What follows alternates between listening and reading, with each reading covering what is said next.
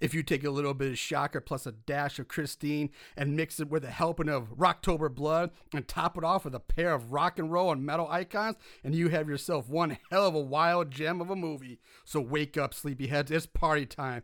And make sure you listen to this episode backwards because we watch Trick or Treat. We watch it so you don't have to, so you know what time it is.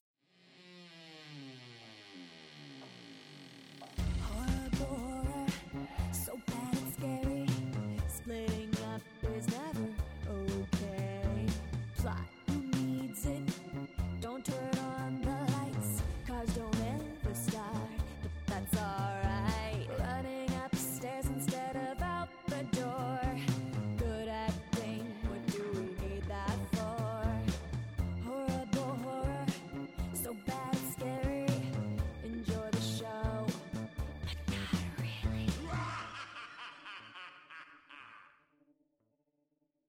What's up, Moon Goons? Happy Halloween. I just depending on when you're listening, this might be a little bit late, but we're gonna extend Halloween because we fucking can. So enjoy a uh, extended Halloween because we say so. Anyway, welcome to Horrible Horror, the podcast where we watch the worst of the worst in horror movies. Movies so bad they're scary. I'm your host, Lord Marshall Hampton.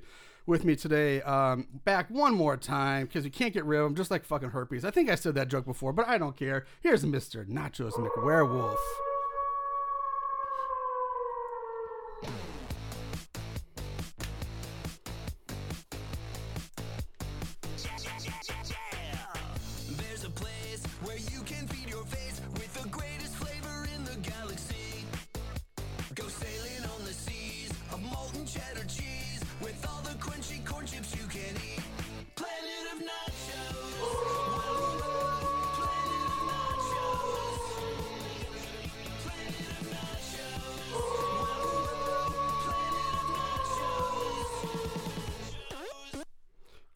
Right.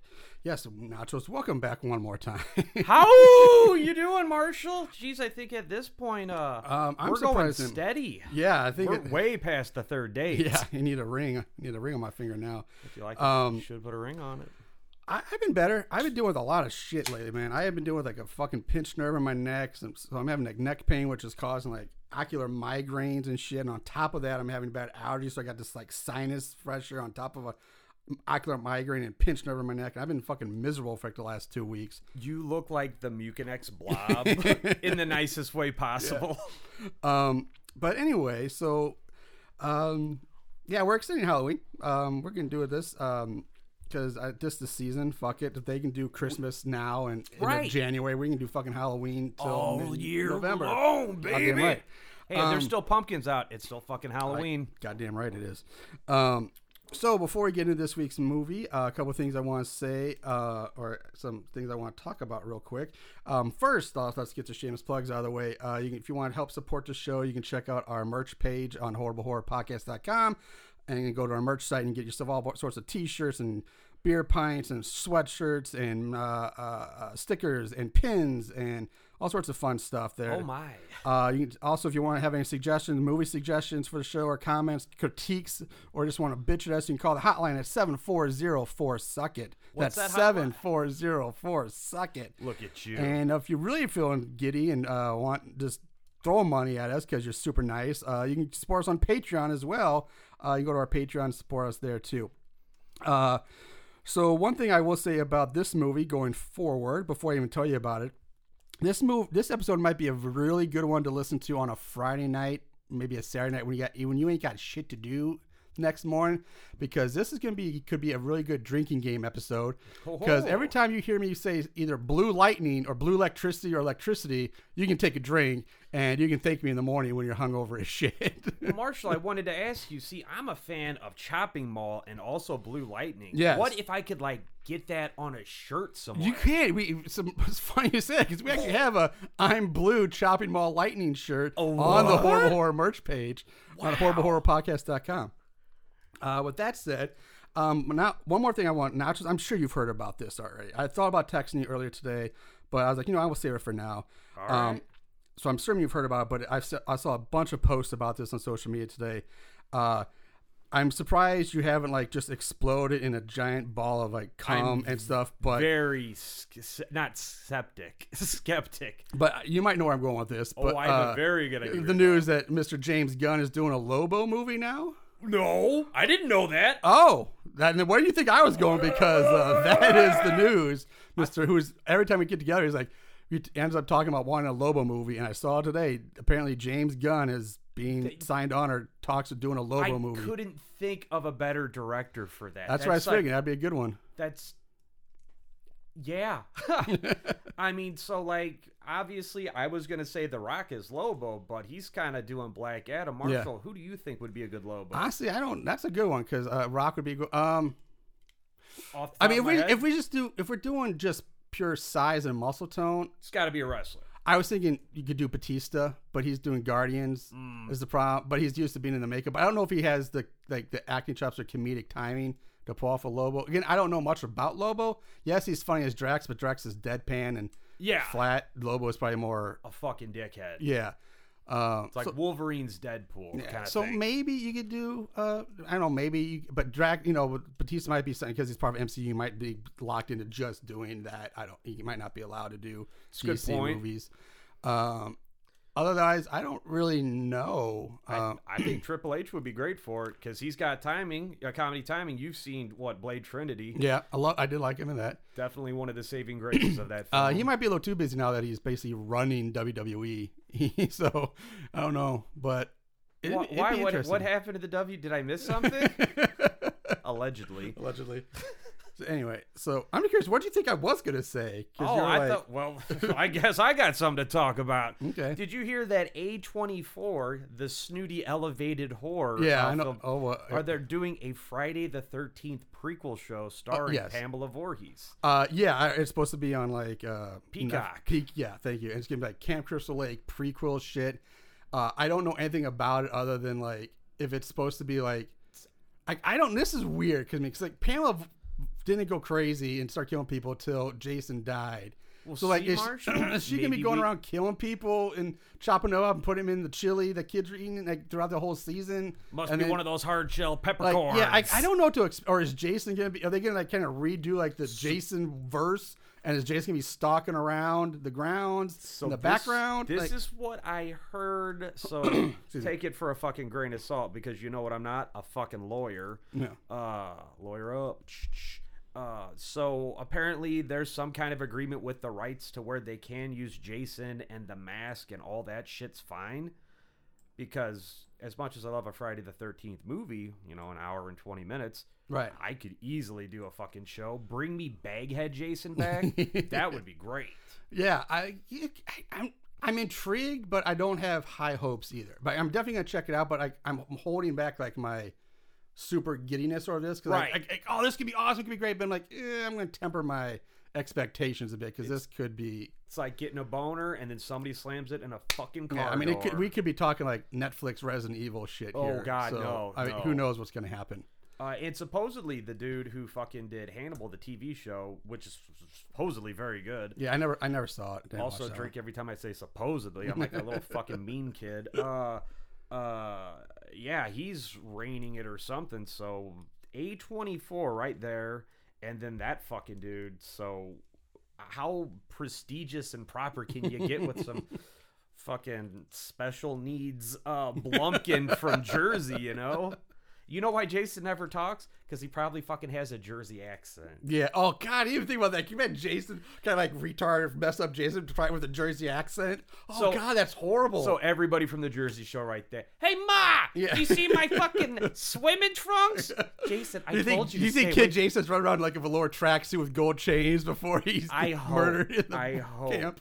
That's that's why he had his first outburst because the fucking little Jersey goblin stole his clothes and he's like, and they put him in those trunks. Yeah. Oh my god. Um, all right, so all right, here we go. Let, let's dig into this week's movie uh, proper. Uh, we are doing Trick or Treat, and not the ones you guys are probably thinking of. with adorable Sam, Yeah, with the little burlap sack kid guy, Yeah. whatever. I, the human embodiment of Samhain, Sam Hain. yeah. Actually, I have one more talking point. Oh, okay. One more okay. talking point. So, um, just like your co-host Aaron, I watched this movie a long time ago and kind of forgot to rewatch it. and speaking of Aaron, uh, I was house sitting, uh, cat sitting for my lovely girlfriend over in St. Louis on a Friday night, and I figured, let's see what Aaron's doing. Yeah. So we went out for a couple cocktails, and he's like, "Oh, dude, I gotta go home because I'm like a dad and shit." And I'm like, "Yeah, okay, way to be responsible." so uh, I took it, you know, Upon yourself. to just rain party mode. Okay. So I went to Barney McDrunkos. It's not actually called Barney McDrunkos, but if you've been there, you know what I'm fucking talking about. and this is like our good friend Obi Wan Kenobi would say, a collective of uh, a hive of scum and villainy. Yes. So I'm there and I run into this guy I know, and it's, you know, I'm chatting up, and it's like, so eh, they're wrapping up kind of shit. So I go out, we're talking, and I go to my car to get a pack of smokes. And so we're talking, and then I go back, uh, like, I got to piss. So I go behind this dumpster and I'm taking a piss, and I look at my car. I'm like, that's weird. I don't remember leaving somebody in my car. so uh, I go over to to my car, and guess who's not in the driver's seat? Me. It's somebody else. And so I pull my knife out, stab at the Christie, and uh, this dude is like kind of hanging out. And I go, "Hey, buddy, what can I help you with?" and this kid, uh, probably 110 pounds, soaking wet. Just this scrawny fuck, and he sees my smile and he sees my knife, and he fucking gets Tim Burton giant eyeballs big, and he's like, "Oh God!" and I'm like, "Hey, buddy, what's going on?" And he's like, "What? What am I going to do Yeah. with this person in my car right now?" I go, "Let me see your wallet." He's like, "Oh, okay," and I said, "Thank you." Actually, it was a, a billfold, like a money clip. Mm-hmm. So I take what petty cash is there for, you know, safekeeping Yeah. and I take the billfold and I fucking chuck it apart across the parking lot and I watch it explode on impact and just car just it's like Gambit farted or something. and then so he's like, "Oh god." And I'm just doing stupid shit like picking my teeth with the knife. I wanted to like push him up against my car and Right. and not stab him. Allegedly. Uh, but you know like do one of those like run it down his face kind of thing, but I'm like that's some dark shit right there. Yeah. well, you know, it's the season. I like to have it's, fun. it's the season. Yeah. And so I looked down and I said, "Hey, buddy, those are some real nice shoes. What size are they?" he goes, eh, eh, eh. "Yeah, eh, eight, eight and a half. You- They're no good to me." I'm like, "Take them off and put them in that dumpster over there. Jesus Christ, nachos. Don't fuck with me." yeah. God damn. And so he goes to like walk, and I push him in because he's in the fucking, you know, like the my car, the car door. I got him in the pyramid. He's not going in. Yeah. What do you got to crawl across the seat and get fucking stabbed a couple times, allegedly? Um, and so he's like, "What do you want me to do?" And I was like, "Fucking throw him in there, buddy." and then so he's just like, "Wh- "What's going on?" I was like, "See, that's what I'm trying to figure out right now." And I was like, "You know what?" I'm gonna give you 15 second head start before I start stabbing the fucking shit out of you. so this kid tears ass and he's running into socks and he falls down and fucking eats shit and tumbleweeds across the parking lot. And then so uh and so it gets better, I promise. And so uh then I stabbed him to death. yeah. Yeah. And uh there's so much semen in my pants. No, and then so like he's on the phone and he's like, "Boo, boo, boo, boo, boo, boo," and it starts raining. It's just like fucking perfect timing. So on my little driver's side, you know, a little compartment, I keep a cheap IKEA umbrella. So I fucking roll down the window and I launch this thing point blank as hard as I fucking can into his chest. And I said, Sorry about your luck, fucker. So the next day, I go down to my car and I'm looking for my, you know, like my cigarettes, my wallet kind of shit, see what's still there. And I notice a set of car keys. I don't drive a Volkswagen, but they're Volkswagen keys. So I was, if I wasn't too hungover, I was to go wait in the parking lot next to the Volkswagen and just be like, hey, buddy, how you doing? But the best part is there's an apartment key on it. So oh, what I want to do is I want to bring the keys back to Barney's I don't know if we should keep. You should keep talking. At this point, might this might be usable in court at this point. What? I'm gonna give him his keys back, but I'm gonna take off the apartment key so he can just live in fear, knowing what's you- gonna happen. Yeah. So uh, God don't, damn, don't outfuck a fucker. Bottom line. Let's, uh, Bob. Uh, basically, the message of the story is uh, just lock your car door, dude. No. I fucking set a solid death trap for that, and you know I got my seasonal intake of fear, and I didn't have to go to jail. All right. Sometimes you got to rob a robber, you know. Yeah. No honor among thieves. So uh, this um, Halloween story time, complete Hmm. fictitious story time, was brought to you by Right. See that uh um those creative uh brought to you writing by uh, uh, Forbidden Pumpkin, the Imperial milkshake style Indian India uh, pale ale made with brew brewed with pumpkin spices, vanilla, and milk sugar. more important, look at that alcohol content, yeah. homie. Oh, jeez, I didn't even see that. God damn. And also, if you look close, there we go. so it's this kid in a uh what do, what do you call that Day of the Dead kind of mask? Yeah, kind of like a little bit. Yeah. and he's in a pumpkin field, and from the behind the trees there is this colossal ghoulish skull man. And if you look closely, the pumpkin's saying "Run." Just waiting to hear fucking that band. Anyway, Anyway, so um, I forgot where we even le- I even left off. So did I say what movie we're doing? Because if I didn't, I know we're doing Trick or Treat, not the one you think we're doing. I think I said that right, but we're doing Trick or Treat from 1986, released on October 24th of 1986 to be exact. Um, currently, the only place I can find this movie is on YouTube. yep. Um, so it is on YouTube of uh, somewhere. Um, I did a little homework on this. So um, there's a German like yes, It Ger- oh, you know what's up. Yeah. You know what? Let's tell the listeners. All right. Uh, well, the one, yeah, it's it's in German, or the one we watch is in English. But I'm trying to watch sub put subtitles on. The only options were like Portuguese, German, I think French were the only subtitle options I had. I'm sure uh, the Portuguese people can really vibe the 1980s satanic panic, Yes. fucking death metal wave. Um, this Then is again- written by Rhett Topham, Michael S. Murphy, Joel Soisson, Glenn Morgan, James Wong. A lot of fucking writers, so you always know what that means most of the time. Too many cooks. in that kitchen. uh, directed by Charles Martin Smith, who has 89 credits as an actor, Whoa. 18 as a director. Uh, he did Boris and Natasha. He did one episode of Buffy the Vampire Slayer. Uh, Whoa. the episode Welcome to Hellmouth. So, Aaron, you can probably get your Buffy kicks off of that on. one. Get your Buffy on that. He probably knows exactly what episode that is. Dude. Maybe uh, Slick and Nasty Jeff does too. I know they're, they're kind of the Buffy buddies. Um, and he did Airbud, Which one? the first one. Not Airbud Spooky Buddies? No, he did the first Airbud. I kind of just want to do, review the Airbud franchise, and I know that's not a, hor- a spooky, but oh yeah, take it, take a whiff. Let's uh, eat it. Taster's test. All right. What what what do you uh what do you think of this? I hate, I hate it. I hate it. I don't hate it. I don't know if I like it because I I can tell now to like I do not like IPAs. I've never liked IPAs. But because I think there's so much other stuff going on It's this one, busy. it's, It's- like it's kind of I can get the IPA undertones. I'm like, I'm like, oh, I don't like it, but everything else like kind of masks it for a bit. I'm like, okay, but then the IPA undertones hits. I'm like, oh, uh, so I'm like, I don't know, Dude, It's a lot in it. IPAs taste like fucking earwax. Yeah, Aaron ever- loves them. I can't stand them. You know what? I've come to the conclusion. If you like sour sour beers, you're probably a fucking sociopath. like for real. Like what, what do you even? Ugh. I, I'm sorry, friend. Continue. All right, so the cast. Our main man Eddie is played by Mark Price.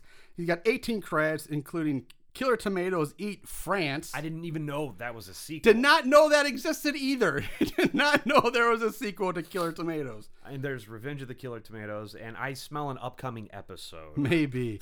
Um, his biggest claim to fame, though, uh, which many of our younger listeners probably have no idea what the fuck I'm about to mention or talk about or even know, but his biggest claim to fame was playing Erwin Skippy Handelman um, on 51 episodes of Family Ties back in the 80s with Michael J. Fox. And Tina Yothers. The only thing I remember about that Michael Gross, Wait, Tina Yothers? Was, I thought she was uh, Facts of Life. fuck, I don't know. She's got a big ass. Dude. uh, that that dad is the dude from Tremors. Yes, because he's like in every movie. Yeah. Um, so next we have uh, Sammi Curr, played by Mr. Tony Fields, uh, die, who died in 1995. Uh, he's got 23 credits. Did he die in a hotel fire? Uh, no. Okay, oops. Uh, uh, he but he uh, 23 credits. Uh, but he was in he was uncredited, but he was in Michael Jackson's video for both Beat It and Thriller. Was groom in Lionel Richie's video for Running with the Night, and was a dancer in Michael Jackson's Disney World uh, ride Captain EO. For any of those who me- remember that one. Dude, with was it Joe Pesci or Danny DeVito?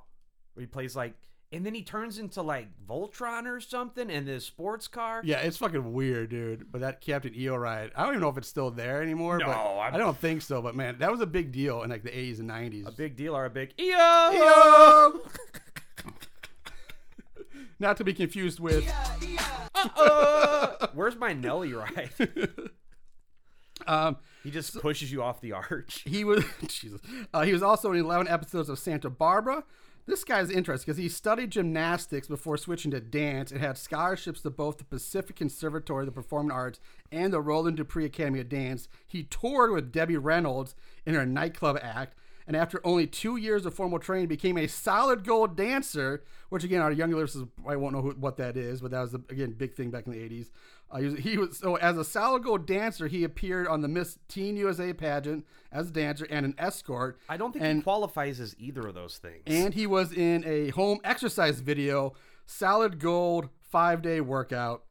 Um, he died in 1995 from cancer secondary to the AIDS virus. oh, okay. So basically died of, because of AIDS. yeah, uh, which fork you choosing? Yeah. Mm-hmm. You said Debbie Reynolds. Is that fucking uh, Princess Leia's mom?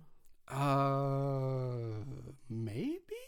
Hey, and if any of our listeners out there know, why don't you hit us up at that hotline number? Seven Marshall, four zero four suck it. what's that number? Seven four zero four suck it. If you think that Princess Leia's mom was that chick.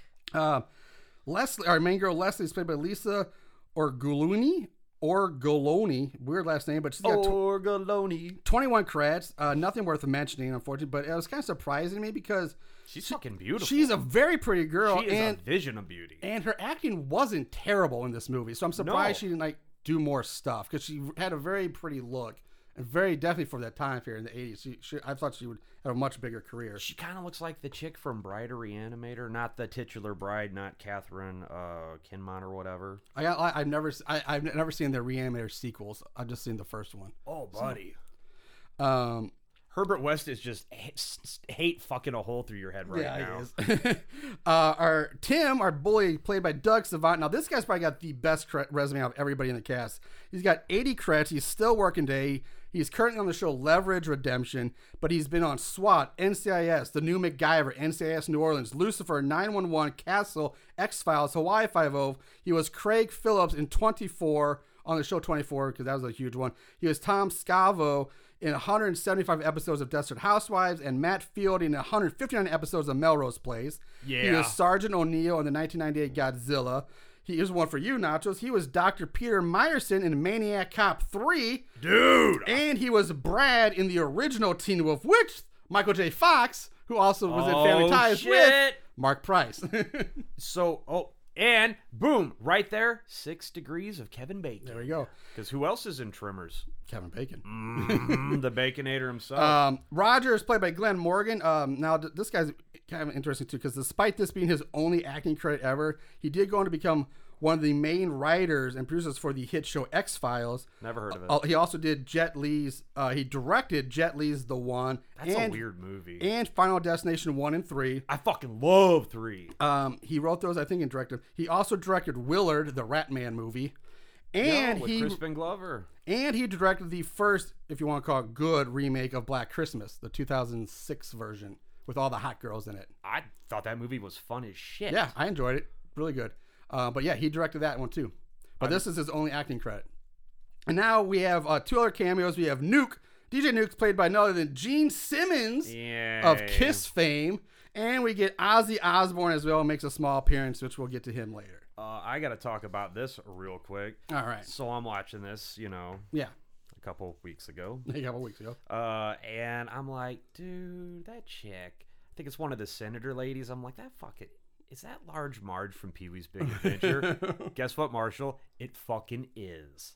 So tell him, large Marge. Large Marge is ya." here? Um, so all right, here you go. Get ready for um, get your beers ready for your drinking game, cause and, Way uh, ahead of you, buddy. yeah. Um, I'll tell you right now, Aaron is probably going to hate this episode, and so is one of our other listeners who I can't remember his name, but there's one listener here who's probably going to hate this episode too. Um, so we open with the credits. Uh, we're in the bedroom of high school metalhead Eddie. Uh, the walls are I'm sorry, who? Eddie. I'm sorry, who? I, I don't know what you want me to do here. Ragman. Oh, okay, okay, that thank you. So, yeah, the credits open. The first thing you see, and apparently, I guess in some other countries or somewhere else, this movie is called Ragman, not Trick or Treat. So that's Would he, ne- would he be more of a rag boy? yeah. I- Rag boy, tell us down. so yeah, it's really weird. It's about Ragman. So um, we're in Eddie's room, and the walls are covered in '80s metal band posters. Um, it's worth mentioning. Uh, like I said, it's, I talk, it's Ragman. Um, Eddie's on his bed writing a fan letter to his favorite singer, Sammy Curr. And this letter is straight up fucking Stan letter from Eminem. Thank it is, you. it's a Thank fucking you. Stan letter. Dear Eddie, I've got my- Dear Sammy. Like he I mean he seriously writes stuff like, Hey man, it's me again, your biggest fan. Uh Hey Sam Lama Ding Dong, it's your boy yeah. Ragman. You're right. We're Rock's chosen vo- chosen few, and we'll rule the apocalypse as Rock's chosen warriors. And so, as he's writing this letter, we cut to this long montage, and it's a montage of Eddie's day at high school, set to this rock music. And in the montage, we see him get he gets looked over, and ignored by his crush Leslie. Uh, he he gets repeatedly bullied and picked on by a group of popular kids. Um, uh, starting with like minor things like they poke poke holes in his milk carton so the milk spills on his shirt. Was it chocolate milk? Yes, it was. Man. Um, that's shit stains. Um, so and then uh, they lock him out of the boys' locker room naked during like Oh! girls' volleyball practice. Holy shit, you see this man's entire butthole. Yep. Uh, where like one of the popular Mean Girls takes a Polaroid camp pic- Polaroid picture It's of him. a Polaroid naked. moment. Which, by the sure. way, what high school girl is walking around with a Polaroid camera? Like that just It's the Those things 80s. are large and bulky. I but mean, still, like she I- just has it there at volleyball practice. Like, hey, I got my Polaroid. you know what? It was class photos. Also, I've seen hipsters up on fucking uh in the Grove with Well, like, that's hipsters now. That's hipsters now being ironic because of it. You looking back, this was like in the time.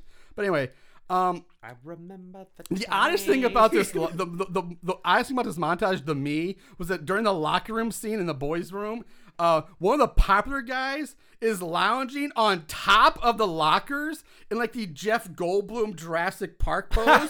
you know what I'm talking about? Oh, Legs stretched yeah. He's shirtless. That's right, ladies. And he's just laying. He's got his arm. He's up on his elbow, leg, one knee bent. One. He's he's just laying up there chilling like that. Marshall. I'm Which- that. I'm that level of ham. I would execute that maneuver. I just found it so strange. Like it made me think, like, why is he up there? What's he doing up there? I don't like who hangs out on top of lockers and why in that pose. You know I mean, he he- looks like he's posing for like Playgirl. You know Like- what he's doing? He's chosen for a posing. He's styling a motherfucking profiling. He's thinking two thou- 3,086 of- or two, what- whatever the fuck. Time, math. Time math. Um, so the montage ends, and we go back to Eddie still writing his letter, talking about wanting to end it all. But the one thing holding to, holding him together is you, meaning Sammi Curr. Again, very Eminem stan here. Um, Delusions of grandeur? yeah. Uh, we also learned during this that Sammi Curr went to the same high school as Eddie and was going to play a show at the school's Halloween dance, but it was canceled due to parent and civil unrest and uproar over rock music. And uh, he finishes his letter, signs it Ragman, which is the one and only time it's he's ever we ever see that. He's never called that by anybody. He's never referred to that as again. Oh my! It's like the one and only time you ever see Ragman. You know what ex- what that fucking is? It's like when you give yourself a nickname like, "Hey, maybe it'll stick." See, I didn't chose Nachos McWerewolf. It chose me. Oh, did it now? Yes, yes. Um, so he finishes his letter, signs it, like I said, Ragman, and he puts it in the envelope. And then we cut to Eddie doing some chores and laundry, and in the background, the TV news is on doing a report on Sammi Curr. Um, at one point, we get a shot of Sammi Curr on stage, basically doing his best Ozzy Osbourne impersonation. only instead of biting the head off of a bat, he bites the head off of a fucking snake. Dude, he is working that snake. Yeah, he is, and he's drinking the snake's blood and like pouring the snake's blood all over himself. So he's got like blood in his mouth. Is it? Oh, it's snake's blood. It's, it's not mouth blood. oh, I guess it's, it's snake, snake- snake mouth blood. snake mouth blood. snake mouth blood. I love how he's just like like it's just fucking ringing it out. Like, Yeah, he's, he's really like he is guzzling. Like it. I mean, I Looking get- back, at not the most. It's not the How hetero did, how did image. uh, there's a lot of that going on in this Yeah. film. How did Sammi Curr get salmonella? How did he get AIDS? Oh, maybe he's drinking snake blood. I don't know. Maybe that's some other snake Yeah. blood, if you know what I'm saying. For the ladies at home, Yeah. So, um, then it shows Curr in like a Senate like hearing defending himself and his music against like the town political machine.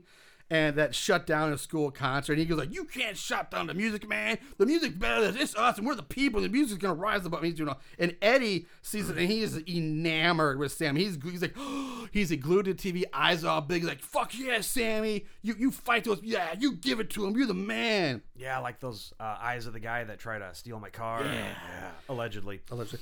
Uh, but then the news reporter goes on to say that last night Sammi Curr died in a hotel fire. Yeah, what what fucking delivery tact is this? Wouldn't you start with that?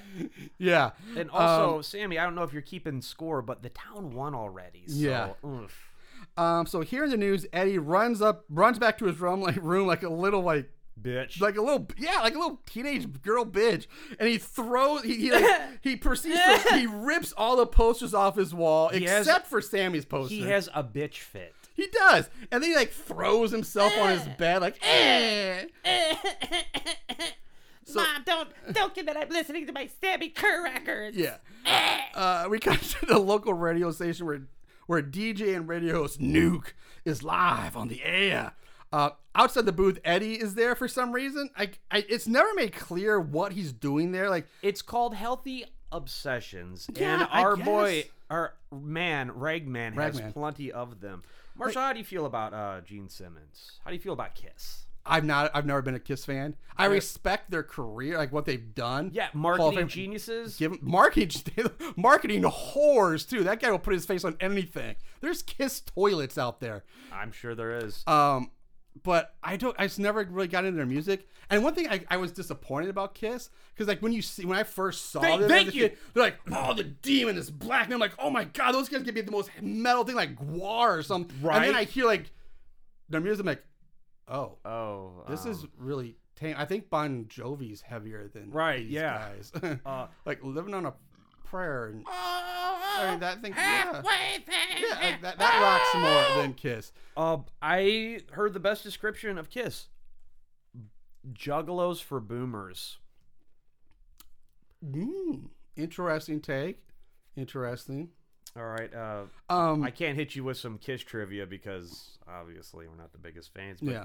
Can you tell me the other two Kiss members and their uh, character personas? there's Starboy okay. That is or Star Child. Star Child. Cincinnati Jeff is losing his shit right now. Um, there's the demon. There's the Star Child. there's Cat. Space Ace and the cat, and then so there was a wizard, There, I think there was at one point like a fifth member who left. fox. Yeah, they were like rotating Yeah. and shit. But, you the know, main four, there's the Star Child, the Star over his eyes, the cat, the demon, and then uh, I just like you have fucking other guy. awesome cosmic space deities and ethereal demons and Kitty cat, meow. Yeah, I like. I like. You got the demon and stuff, like, Right. and then you got how you want to go wear like this black leather and these rock and roll band and be like a little kitty cat, like meow. It's not even like a ferocious like. It's just, I'm a little kitty cat. It's Meow. like- Detroit Rock City. Did-it-it-did-it-it-did-it. So also this movie mad Detroit Rock City Which- vibes. also, uh, can we talk about that's like the I think the most overrated song. That song is like ninety nine percent the same line over and over and over again for like three minutes. Shit that drives me crazy. A big fucking pet peeve I have when musicians go, yeah, yeah, yeah. you couldn't say fuck shit cock cunt or booby or wussy nipple or whatever the fuck our boy Tim says later. Jesus fuck. Anyway, I'm sorry. Ooh, this guy's credited as goon number three. Oh, okay. So um, I'm making it big in Hollywood, Mom. I'm goon number even know where. three. So, um, but, but, but what I was saying was like, I don't understand why Eddie's at the radio station. Like, he just walks in and he, and he walks up to the booth and he like knows Nuke. And Nuke's like, "Hey, Eddie, come on in here, man." Like, does he work there? No, because he it's never established that he works there. He's not like interning there. He does. Is he's just there? Like, It's a like, simpler time. Try walking into a, your local radio station. Just try to walk right in and get up to the DJ booth. You ain't getting there. No, you, you ain't walking right in up to the DJ booth where he's live on air, and he'd be like, "Hey man, come on in." He's like, "Yeah, right, Nuke, what's up?" Like, there's no explanation as why he's there and why he's chummy with Nuke. It's never explained. Marshall, also, I don't want to have to tell you this. It's a movie and suspension of disbelief. Yeah. So Nuke calls him into the booth. They talk On about air! On, yeah. No, he's it's not on air. Well, technically they're on air, but he's playing a song, so he's on break during the song. Anyway, so Sammi, they talk about Sammi Curr. Nuke pretty much tells Eddie to stop hero worshiping this guy. That Sammi was not a god, and that he was just angry and started to believe in his own hype, and that all the negative press he got, uh, he did this to himself, basically. But then he kind of contradicts that by pulling out this the very last record of Sammi Curr, like the studio album that has never been released yet. I'm pretty sure shit doesn't work like that. Yeah. And then also, don't you have a manager? And also, aren't there other members of the band? Yeah, Hey, but fuck. The logic and behind this one record does not is bullshit. There's no way this would be the one and only record in existence that was never released. And for some reason, this little podunk, it's not like this is an L.A. like a big man. No, it's like some podunk town back in the 80s that had like a tiny little radio station, and they, but they have the one record that was never released, their last album ever. So- Marshall, as a fellow uh, fan of the Wu Tang, yes. Do you remember when that uh, Pharma douchebag, uh, well, like five, six years ago, Yes, bought like the that the unheard. one and only, Yeah. uh, what was this, like Martin Shkreli or some shit? And he was like trying to beef with Captain America. And I, I know it's a fictional character and everything, but that's the ass of America. Yeah. Defending the fucking Wu for you? That's America's ass right there. Actually, that was a stunt double. oh well, well. Eh, moving on. I mean, it was normal and everything's fine. Um. And nobody cried that day. So, could you imagine me that guy who's like, I just got paid to fit in these tight Captain America pants just for a shot of my ass. That's all I did, and I got paid for that. No, f- fuck that. Let's look at the polar opposite of that scenario. What? Also, I'm sure Chris Evans has got a great ass. He's in incredible shape. You're telling me his ass wasn't good enough for that one quick shot? I would put my nose in his asshole and let him fart and inflate me like a balloon. Yeah. Uh, also, think think of the polar opposite of this. That dude is worse than Doctor Doom. That Martin Shkreli dude, because one of a kind Wu album, and like you're harboring the Wu for yourself. Everybody knows that Wu is for the children. That's goddamn right. Because you've got to be, got to protect that neck. Yeah. Um. So, anyway, let's move on from the so the the radio the, the album. They got the album. Want distractions? You want distractions? Nuke tells him he's going to play the album at midnight on Halloween and that it was Sammi's idea. So again, Sammi, I guess, also for some reason is big, big rock star, but he like, loves like this little podunk town and his best buds like this. They probably small went to high DJ. school. They probably used to spit in the I- same maybe sure or whatever. You know what? I, I'll let that one slide then. Um, like I said, keep in mind this is the one only copy, so it makes I don't know. We already we already talked about that. I'll move on. but then then Nuke gives Eddie the record, the last remaining. yo. He's like, here, take this record. He doesn't even make a fucking tape. He's like, No, he does. He says he he says he Oh. has the record on tape, and that's what he's gonna play on Halloween night. Was a tape. nah, dude, you hang on to the OG. Yeah, you you give you give the kid here's the cop the copy. You keep the original. Oh, dude, when Which he again gets. is bullshit. Like that's so stupid. I mean, but that didn't happen. We wouldn't have a movie. Dude, you know, it'd be even better. He sends him home and he fucking puts it on, and it's like the Kidz Bop version. or, or now that's what I call Sammi Curr, Volume Three. fucking dude. That's hilarious. Did you guys do? Oh, Uh, God, I remember back in like the late like early 2000s when I was in college. I was, I was DJing at that time, like, 'cause I kind of like a side job. DJ Fart Fingers. So I, I literally bought. What was like, your- what I was your bought DJ like name? I didn't. Like, I wasn't that kind of. I was DJing like college parties and like you would even like events for the Mixmaster college. Marshall.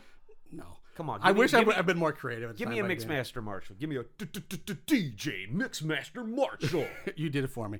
All right. and Um, Nachos McWerewolf coming at you. but I'm saying, I, six- I remember Go ahead. buying those like those early episodes like this uh, like uh, like one of those like so this is what like this is music or I guess whatever- this is music. One of those things are you know like this you know one of those like the first like and now this because yeah, they had all the popular songs. Like, oh, this is great. I can use this for my DJing and put these in. I don't have to buy it. So that's what I call music or something like that. Whatever they were. Anyway, moving on. Um, so uh, Nuke says he, he also says that he thinks Sammi would want A to have this. Wh- again, how? Why? Why would he think Sammi? e- go easy, Marshall. Go easy. Your fucking head's gonna has explode. Has no fucking idea who Eddie is. They've never met. They're not friends. They're not family. Why would Sammi, this rock star, want this unknown kid to have this one, the last, the one and only copy of this never heard before album in the world, the only copy in the world? But he wants this podunk kid that he's never met to have it. And it's like, no, no, he wouldn't. He would be like, no, give that shit out to the masses. Like, again, just stupid. You know what? It's like when Rey found Luke's lightsaber. so a, cou- a couple years back, you guys did you do like Nar Nartober or whatever? I, I, what? Did you guys do Rocktober Blood? Yes, we're, we're going to talk about that a lot. like, Did you coming up. do Black Roses? No, but I heard about that, and that's on my list to do I, I next. I gotta see that fucking yeah, movie. yeah, that's, that's one I gotta see next too. I heard about it, like, oh, I got, we gotta do that one. Um, maybe that's when we can get. Uh, if I, if I had time, I would get to get her on. I get Sarah on for that one too, because she did Rocktober Blood with us. She's on a lot of the musical heavy episodes. Yeah? For, I wanted to get her on this too, but she, you know, I couldn't. She time wise, she wasn't. Didn't have She enough time. doing shit. Yeah. She busy. Uh, Grant, I didn't ask you for this episode today because we kept pushing it back, and by the time we figured out what date we were going to do this on, it was too short notice to give her Yeah. a call. No, I understand. And we're doing it on a Wednesday night instead of the weekend, so it's even harder. But um, behind What? the scenes, Everybody's working for, for the, weekend- weekday. weekday. Uh, so uh, we cut to Eddie at school at his locker with his friend, the nerdy Roger. Um, Rod, they talk, he leaves, whatever. Up comes Leslie, who gives Eddie a tape and a Polaroid picture of him naked. So she basically gives him the Polaroid that the mean girl took. Like, Here, I got this back. You don't have to worry about anybody else seeing it. This is for your OnlyFans. I was Yeah, just for your OnlyFans. because there's no such thing as bad publicity. Yeah. You got your ass out there, literally. Literally. Uh, so she invites him to an after hours pool party at the local pool. Um, so we You jump. think to- these kids just fucking broke in there? yeah, I, I, I think either somebody had to work there and let him in at night, or they just broke in. Because yeah, it's hundred. Like, there's no sense why they're all at this pool. All right, name me another horror movie with uh like big pool scenes like this. Nightmare on Elm Street two. Boom. Uh, Nightmare on Elm Street five. Or is that four? No, it was five. Mm. Because it's like Dan, and I was gonna shave the champagne, and then that. Oh, that's the one who had the di- the girl who was a diver and she dies, like the high dive scene. Yeah, dude. I think that's the chick from Popcorn.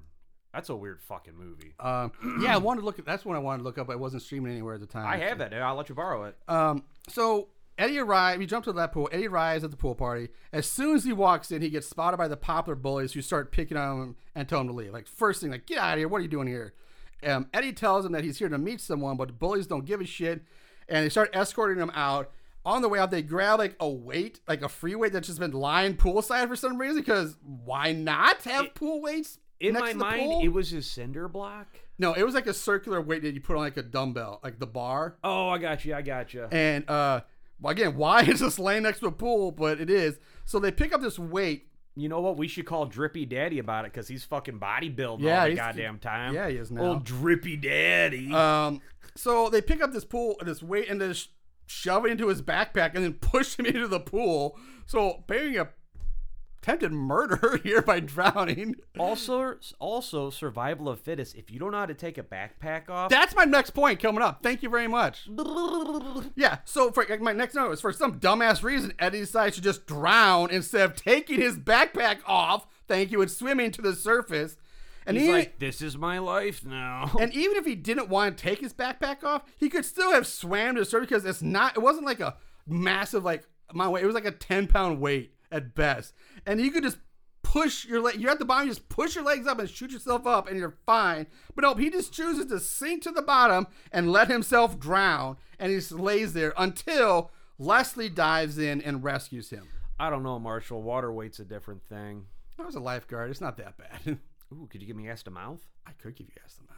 All right. Uh, on our next break. on an expert. Um, so uh, now we cut to enraged and soaking wet Eddie storming out of the pool building, followed by Leslie, who is apologizing for saying, uh, saying that she didn't plan on this happening. This was not her intention. Eddie's ranting and raving about how much he hates those guys and he's gonna nail each of them, each of those bastards. He doesn't know how or when, but he's gonna nail them all. Do you smell that? Oh, pussy. Columbine. Oh, oh, Also, where's that record? Oh! It might have been. I hope it wasn't in that backpack. Boy, a one of a kind, Yeah. collectible that might have gotten bashed up with a fucking weight, but hey, what do I know? Movie. Um, so he gets in his car, he drives off. Eddie goes to his room, which looks like he gets you the ragmobile because he has the custom plate. he does his Ragman! Ragman. He does have a Ragman license plate. What a fucking bone. So he goes back to his room, which looks like an uninsulated attic instead of a bedroom. But uh, he puts on a new the new Sammi Curr album, uh, and then dozes off in his chair. And he seems to have a vision of Sammi Curr's last moments in the hotel room fire. But in the vision, it kind of looks like Sammi may have started the fire intentionally as, as some sort of ritual because we see Sammi sitting on the floor in a circle of fire or a ring of fire. Um, and behind him are people wearing black robes engulfed in flames. uh, dope. Also, we didn't start the fire, so what are we worried about? Yeah, that's true. We didn't start the fire. start the fire. Um, during this vision, we hear what I can only assume is a demonic voice saying something that I can't make out and just repeats itself over and over again for a while. I seriously cannot make out what the hell this thing's saying. Eddie Oh, wakes I- up hearing his voice, uh, repeating the same phrase over and over. He gets up, goes over to the record player, and starts playing it backwards now. Starts running it backwards, so that will ruin the record. look at yup. Um, there go, say goodbye to your one and only one in the world copy. Yeah, you, as, as One a of a fucking, kind. as a white kid, you're not supposed to do that unless you have like specific hip hop supervision. Yeah. oh, I was listening to Beastie Boys on the way over here. Marshall, I got to ask you, Yeah. what, what do you think is your favorite Beastie Boys album? Ooh, that's a good one. Beast Boy album. Oof. Oh, oh, uh, Paul's Boutique. Motherfucking right. Uh, give me some bitch. Uh, uh.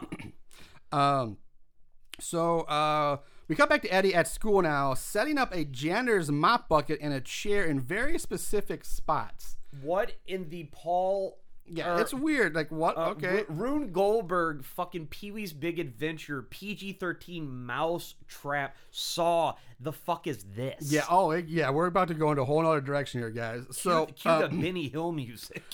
That's my note later. um, so then we see him in the cafeteria with Roger. Leslie comes over wanting to talk about last night. Slayer?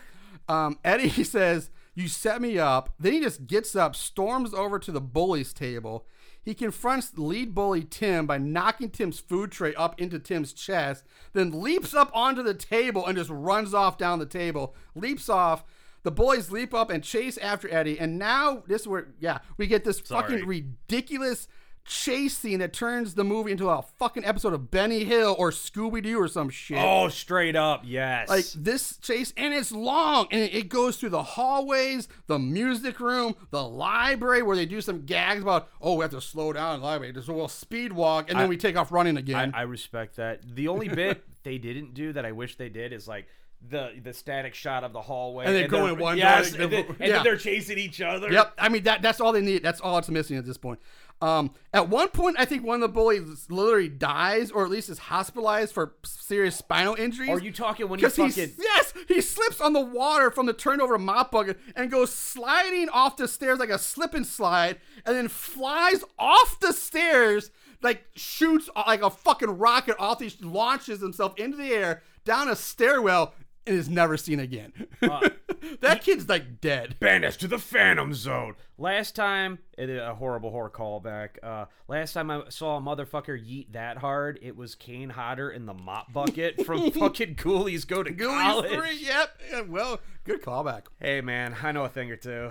Um, so uh, the chase ends when Tim and the boys accidentally end up spraying a group of teachers with a fire extinguisher, thinking that they were getting Eddie. Um, No, that's So- how you get expelled. that is that is how you would get. It was the '80s, so right. Boys Um, will be boys. So the music that that goes with the scene is so fucking generic to me. The lyrics just say like, "Time to get tough. This boy's had enough.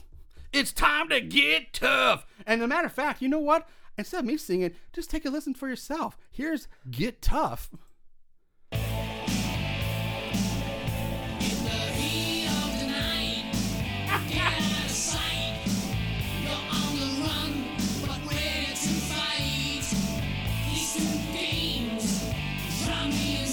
This part isn't in the montage yet. It's just chorus coming up. There it is, right here.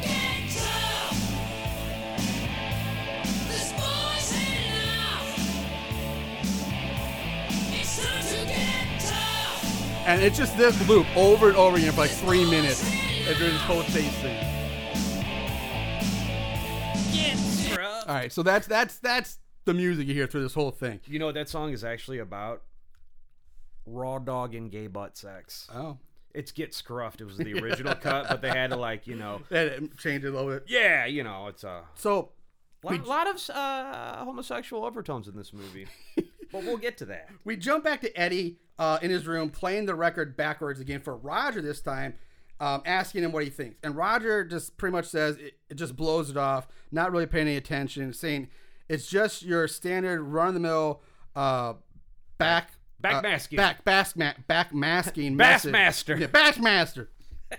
Uh, then tells That's old hat. They've been doing that shit since the 70s. Yeah. So Eddie tells him did go down to a Chinese restaurant. He's like, "Hey Eddie, why don't you just go down to a Chinese restaurant, grab a bag of fortune cookies, and plan out your whole week?"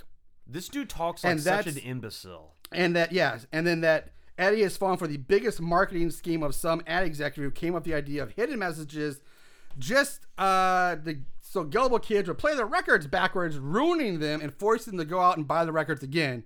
Which I kind of say was kind of funny and a good point. Like, I mean, if that is kind of a genius thing for exec to come up with, I gotta jump in here real Yeah, go quick. for it. One of the finest examples of bass, ba- uh, see, ba- Max, bass yeah. master, Bassmaster. Billy Big Mouth Bass Master Mm-hmm. baiting son or whatever the fuck. So there's this band, Mindless Self Indulgence, and they're one of the fucking most bizarre bands ever. But Mm-hmm. they have this song called Back Mask. In the song, and it's like destroy yourself, kill everybody. And so the back masking is do your homework, eat your vegetables, fucking go to school. It's, That's awesome. That's oh, actually really funny. That's great. They're quite satirical. Um, so after that, Roger leaves. Eddie pulls out a, a blank cassette, puts it in his stereo, and records the record playing backwards, or at least I think that's what's happening here. Ooh, good hack. Uh, so then he starts to hear a voice call out to him, calling him Ragman, followed by some uh, some other over the top demonic laughter. Um, at this point, Eddie has a full on conversation with the demon in the record as the record starts to magically spin forwards and then backwards again on the record player. Um, the voice tells him that the plan is to nail them all, revenge. Um, and then it starts repeating the phrase like 666 Christ. At least I think that's what it's saying, something like that. Hey, and if any of our callers, Yeah, everyone tell us what the phrase is. It's uh, 7404 suck it. what's that number again, Marshall? 7404 suck it. Thank you. Uh, we cut to Eddie. Now we cut to Eddie outside of room 66 at his school. Uh, he opens the door, which I it's funny because when he opens the door, it's a wooden door.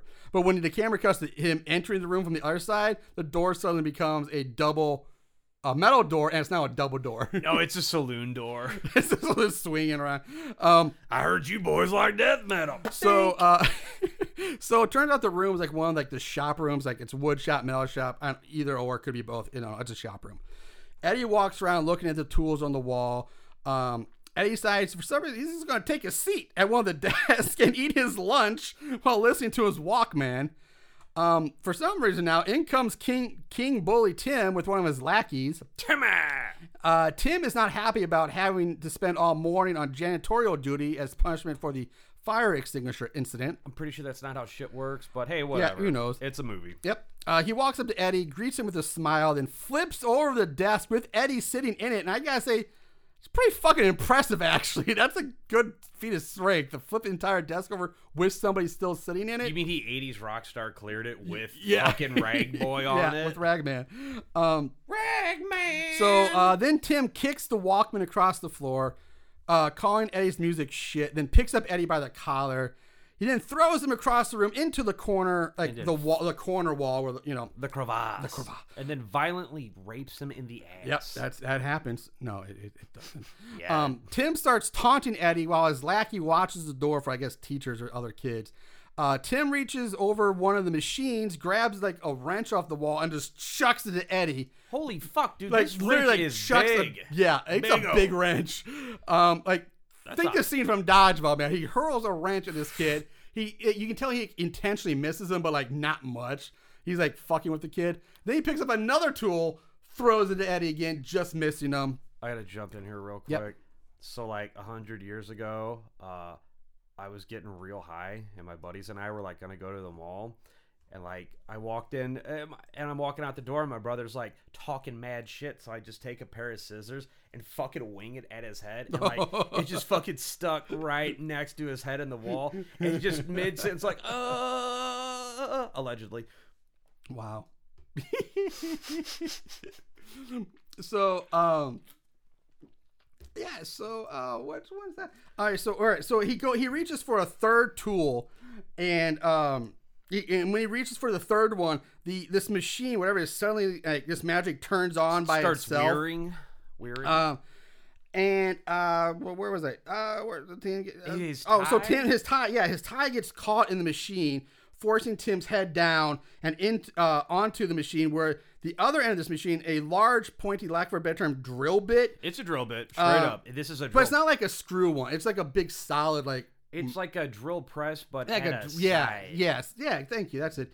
Um, so on, and it starts to move towards Tim's. Soft, wet eye hole. and the lackey goes to help Tim, but gets cut off because now the machine starts kicking out a stream of sparks that come shooting out of the machine, keeping the lackey from getting to Tim, which is pretty fucking lame, really. I mean, yes, it looks. Bro, sparks. Yeah, I mean, I mean, it looks kind of cool, but Odin, damn it, it's just sparks. It's not fucking fire blasting out. The sparks aren't gonna hurt you. It just if you just dash through. 'em. I mean, fuck. One of the world's worst fucking wrestlers, Goldberg, used to stand in the middle of sparks and never got burnt or hurt by them. He just stayed in them. So I mean, it's sparks. Just run through and help your buddy out. So anyway. Tim is yelling at Eddie, turn off the machine, turn it off. Eddie stands there for a few minutes. You're like, holy shit, he's not, he might not turn this shit off. Um, but then eventually he, he, he does, he, uh, Eddie's, uh, Eddie does eventually reach up, turn off the machine as a large metal bit thing is just about to bore into Tim. Man. Uh, Tim gets released, tells Eddie this isn't over yet, then leaves along with his lackey. You know what? Uh, we we did an episode. Uh, what was the name of the movie? Silent Madness. We did a couple weeks ago, and there was a well, obviously didn't work out so well for the character in our film. On the I actually want to watch that movie. I'm, I, I, I, would, I saw the premise of that. Like, oh my god, I need to watch it. Dude, this. it's pretty good. Uh, we did that on the Here Comes the Spooky That's right. podcast with my co-host Cincinnati Jeff. Uh, so Plug. plug, shameless plug. Uh, so Eddie's uh, Tim's like, this isn't over yet. He leaves. Eddie says, no, not yet. And then looks down at his Walkman, which starts to play again by itself, and we hear the demonic voice coming from the tape inside. We cut to Eddie in his car, speeding through the streets, filled with adrenaline. Adrenaline. He pops the tape in and starts rocking out to Sammi Curr record, but it's played backwards, so there's like no real beat. It's the fucking weird thing. He's like, he's like jamming out, like yeah, but it's all like blah blah blah blah blah blah blah blah blah. blah. It's backwards. It's fucking. Oh yeah, weird. dubstep. Gotcha. Uh, yeah.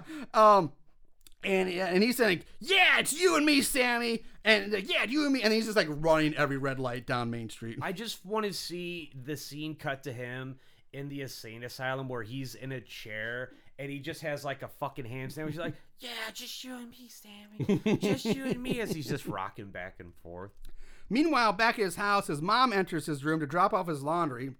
She starts looking through all of his records, and then the stereo magically turns on full blast all by itself. She freaks the fuck out, frantically tries to turn it off, but she just can't seem to figure out how. Yeah, parents just don't understand. No, they do not. As she struggles with that, glasses, a little glass on the shelf starts exploding nearby because the volume's so loud. That's why my mom would never let us drink out of the crystal in her bedroom. Which it's not how it works. It's high frequency that shatters glass. There's not a volume. lot of shit in this Yeah. movie that doesn't But anyway, sense, so she starts covering her ears, screaming, and she's yelling at the stereo to stop. She ends up beating on it, and this gets it to turn off. So she like reverse Fonzie's it. Um, and uh, and then she turns to leave, and there's Eddie just standing there like, "What the fuck, mom?" She's like, um. I just Okay, want mom, mom to hand him a shirt. Like, I think you need this. I can see your nipples. I can see your penis. Detroit Rock City. Hi, Um, Sarah. So, jump to Eddie, lighting candles, and setting up for like his stereo for like a midnight rock and roll seance or something. Like I don't know what's going on here. What is but the t- so the record, um, the record player needle arm moves by itself, and the tape deck magically opens to reveal a new tape, which Eddie takes. So now we have a magical new tape, I guess. I don't Sure. know. Yep. Why not? Uh huh. Uh, and that's it. That's the scene. So the next day at school, Tim finds a note in his locker. He unfolds it to find the unmarked tape that we just saw, um, and a note that reads, um, "It says, a, here's a peace offering, Eddie." No, it says, "Do you like me? Do you like me? Circle yes or Do no." you like like me? Meanwhile, Roger meets up with Eddie, telling him that by missing his midterm, he's failed some class. And in typical rocker burnout mentality, Eddie's like, "Who cares? I don't need math. Fuck this. I don't need that."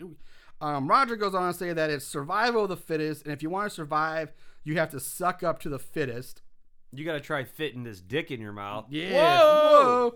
Whoa. Um, Eddie shakes his head, saying, "Uh, uh not anymore." Leslie comes up to them. Eddie compliments her outfit and her jeans, and then just walks away, putting on his headphones. We cut to uh, Makeout Ridge or whatever, uh, and Tim and his girlfriend Jeannie, who is the girl who took the Polaroid picture of him of Eddie naked, are making Of out in his course. car. Um, Tim gets out to go take a piss. Jeannie finds the tape that Eddie gave Tim, puts it into her Walkman, and presses play. And she pretty much instantly goes into like this horny trance. Oh my god! Get ready for some sexy time, folks, because goddamn. So like, So, what? All right. Okay, so this green smoke or light starts to come out of the headphones itself. they where- drift of out the headphones, the size of the headphones. This green light or mist moves down her body. As it does so, it's unbuttoning her silk button-up dress to uh, uh which starts to like this starts magic coming undone. The bunch are popping off as this green light moves down her body. It, it almost looks like fucking little hands, like Yeah, the they, old- they kind of move, but at times they kind of move into fingertips. It's like in the old cartoons when a hobo smells a pie and the like the- a robo just the- lifts him up. and then the smell aroma turns to a finger that's beckoning them. Right, like come and get Yeah. it. Also, I think like this is the counterculture version of the uh, Phantom Fellatio from fucking Ghostbusters, Oh yeah. right? Um. So little something for the ladies. Uh, so the green light mist thing pops her bra open and moves down the rest of her body, and she's like withering and moving around like this in, in a in a sexual turn on, Ecstasy. horny trance. The green light goes down to her panties, where we see it turn into a hand. You literally see it, and at this point, I'm 99% sure the the, the light mist thing starts finger blasting her. Because based on her facial reactions and moment, she is like going crazy at this point. Hey Marshall, green light means go. And Zeus, damn it, I have to say, like, actually it's kind of hot. Like, I like, oh, this is kind of hot. I was not expecting this at all in this movie. Do you remember? uh Did you see the remake of the Blob? Have you ever seen it? yeah, the like, the '80s version. Yeah, the dope one with fucking. I haven't Johnny seen it since Drama. like '92 or something like that or whatever. But yeah, I've seen it. Do you remember the scene where the chick's all passed out in the car and then the dude like, No. go, never mind, The only scene that stays with me from that movie that I fully remember because it scared the shit out of me was the sewer scene. dude. That kid fucking died. Yeah. Like uh so anyway, so she's getting finger blasted by this green light, gr- green mist. Uh but then she, oh yeah, yeah, we're good. Jeannie awakens from her trance and screams in terror when she opens her eyes and sees like this giant like demon What'd dog say? A- a- creature A, green goblin. sort of kind of green goblinish and she it's standing over her It's saying above her It's Gene Simmons. Sorry, this is why I wear my it does makeup. have a really long tongue hanging out its mouth. You know why the Heat has that? But Because he like snipped the ligament under his tongue. So he oh, can- is that what it is? Yeah. Oh god. Uh, that looks like the oh. Yeah, but I mean, don't I'm want sure to. that dude could like eat pussy like a like Yeah. cervical cancer or something. I don't know. Yeah, ooh. Um, so hearing her screams, Tim comes running back to the car, which is shaking, and, and, and it's shaking all over the place while she's screaming. He gets in the car, finds Jeannie, eyes closed, motionless, and unresponsive. Uh, Tim then, for some reason, decides to check the Walkman instead of to get the. Like, why would that be the first thing you check? And he finds the tape that Eddie gives him. Oh, he pulls it off and she has like a fucking earful of goose.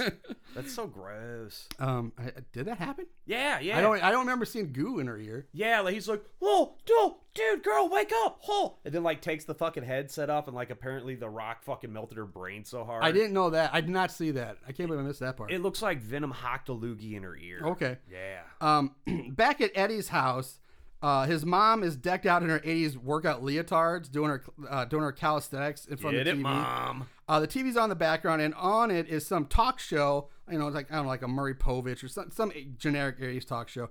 Um, and now on that show, the host, the talk show host, is talking to his guest, Reverend Aaron Gilstrom, played none other by Ozzy Osbourne, Oswald. who um uh who and, and, and who's talking about how horrible rock music is. So ha ha ha. Oh, so the irony. Yeah.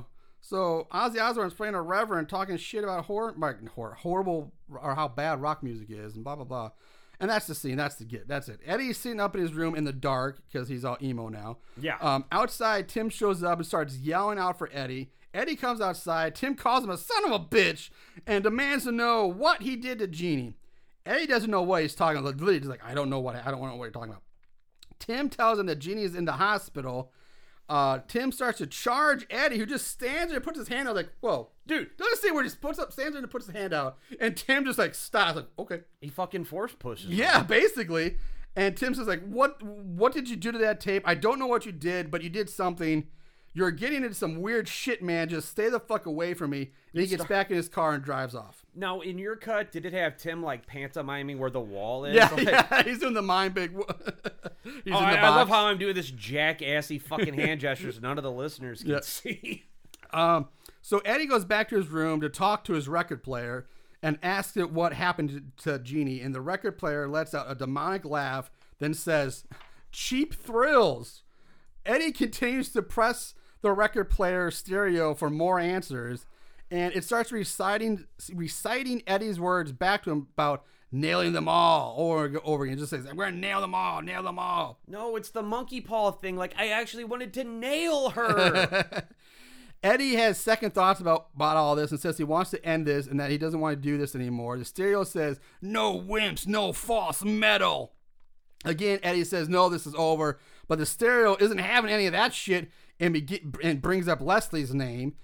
Eddie says, No, she has nothing to do with this. The stereo says that she set him up. Eddie goes, No, and tries to turn off the stereo, but it shocks him and sends out some sparks and then starts laughing. Come on, this is the fucking stereo system that's doing all this right now. Then Eddie's mom starts to knock on the door, asking who he's talking to. Eddie tells her no one and not to come in. But then the deep. Jesus Christ. So we already had one fucking Scooby Doo comedy moment with the chase. Get ready for another one because the demon now, the demon in the record player, whatever, starts to mimic Eddie's voice, calling out to his mother, trying to get her to come into the room. This leads to a back and forth between Eddie saying no, don't come in, and the record demon saying, sounding like Eddie, saying, yeah, come on in, mom. And I'm not sure what they were going for with this because it was supposed to be suspenseful and wanting us to believe that there's a sense of danger for the mom or like what would happen to her if she comes in. Uh, it it doesn't. Like, it, it- I don't know. It, it just or if it's just supposed to be fucking comedy. Like because either way, it doesn't. It fails at both in my opinion, and it goes on for way too long. hey, Marshall. Yeah. Was uh, the mom trying to knock, knock, knock on Eddie's door? I fucking hate Axl Rose. He's a Well piece of done. shit. Um, so I I I, I like that one. Um, I'll take it. So Eddie does finally get his mom to go away, then goes back to the stereo. He reaches down for the power plugs, wanting to unplug it. But when he grabs the cords, he gets an electrical shock, one large enough that it sends him flying across the room onto his bed. Think fucking Back to the Future, Martin McFly hitting that guitar, and he goes flying across the room. Oh, you mean Eric Stoltz? Yeah. Now a rumbling starts that builds, and items on the bookshelves begin to fall. Like it's fucking like goddamn uh, earthquake shit going on here at this point. Uh, and then for some reason, a rat just peeks his head out. Like, what's going on? like, Oh, uh, Ragman has a rat. He had a pet rat. I think its name is straight up Sammi, like Sammi fucking Curr. Real original, buddy. Um, so the stereo lights up. It's super bright. The rat is going bonkers at the point. He's squeaking. The record player begins to turn. A can of Pepsi, nice product placement, tips over and spills down over the stereo and the record player, Well, which seems to act like acid on the record. Because I don't who knew, right? Because seriously, the record starts to bubble and smoke from the Pepsi on it. no, man, you can dissolve a tooth in Pepsi. So I guess. Um, then the speakers start to pulse, and we see hands pushing out from the inside of the speaker. Ooh, like like in the original in Nightmare on Nightmare on Elm Elm Street. Street, yeah. Um, and um, Bloody New Year. Oh. oh no! I uh, I even I could watch that. Oh, that's a great one. Um, fo- see, I, and I, heard, I heard you say great. yeah, but like, yeah, I did. is that is that what you meant? Yeah, that's exactly what I meant. Um, so besides, so we see the hands pushing, on, and then we see like this growling, screaming face pushing through. And now get ready, guys, because here we go. Because now bolts of blue electricity wash over the speakers. Oh, it's gonna be a glorious episode. Glorious. glorious. oh. You want a napkin for all that cum in your pants right now? he comes out. Oh, so much blue. Oh, I blew! I blew! I blew! I fucking blew! Blue. Oh. Thank God. You're Nobody. doing like the full. Dude, listen. Oh yeah, we're going full on for this first one. There it is. Yeah. All right. All right. I'll cut it off here. So then everything goes dark and quiet. Eddie sits there looking around his dark room. The rat speaks, squeaks a bit, like, "Hey, I'm still here," boop, boop, and then he disappears. Never see the rat again. But all right, cool rat cameo. Uh, then exploding out from the stereo in a burst of blue electricity. Sammi Curr comes Sammi Curr, who's posed with his ass towards Eddie, arms outreached above his head as more blue waves of electricity wash over him and like jump back and forth between his hands like he was one of those like electrical balls you used to find like a Spencer's gifts. One of like I don't He's know straight those- low panning. Like, Yeah. You know what, dude? And I'm getting mad Gozer from fucking Yeah, Ghostbusters. bit, yeah. Choose the form of the destructor. Eddie or Sammi Curr. Your wish is granted. So he turns to look at Damn Eddie. it, Ragman. and we see that half of Sammi's face is burnt. What? Yeah, he's got half a burnt face. So Eddie sits there in shock as Sammi wanders around his room, kind of like checking it out. Uh, the TV turns on, and there's Rev- Reverend Ozzy talking about the evils of rock music and wanting to return to the good old 50s love songs, that he's going to do everything in his power to stop these evil rockers. Sammi, not having any of that shit, uh, runs his hand across the TV screen, which does two things. First, as it passes over Ozzy's face, it somehow magically like burns Ozzy's face, who screams out in pain and grabs his head. And the second is his hand uh, also somehow like wipes uh like wipes the entire image off the screen, leaving only like black and white static snow behind before it, it shuts off.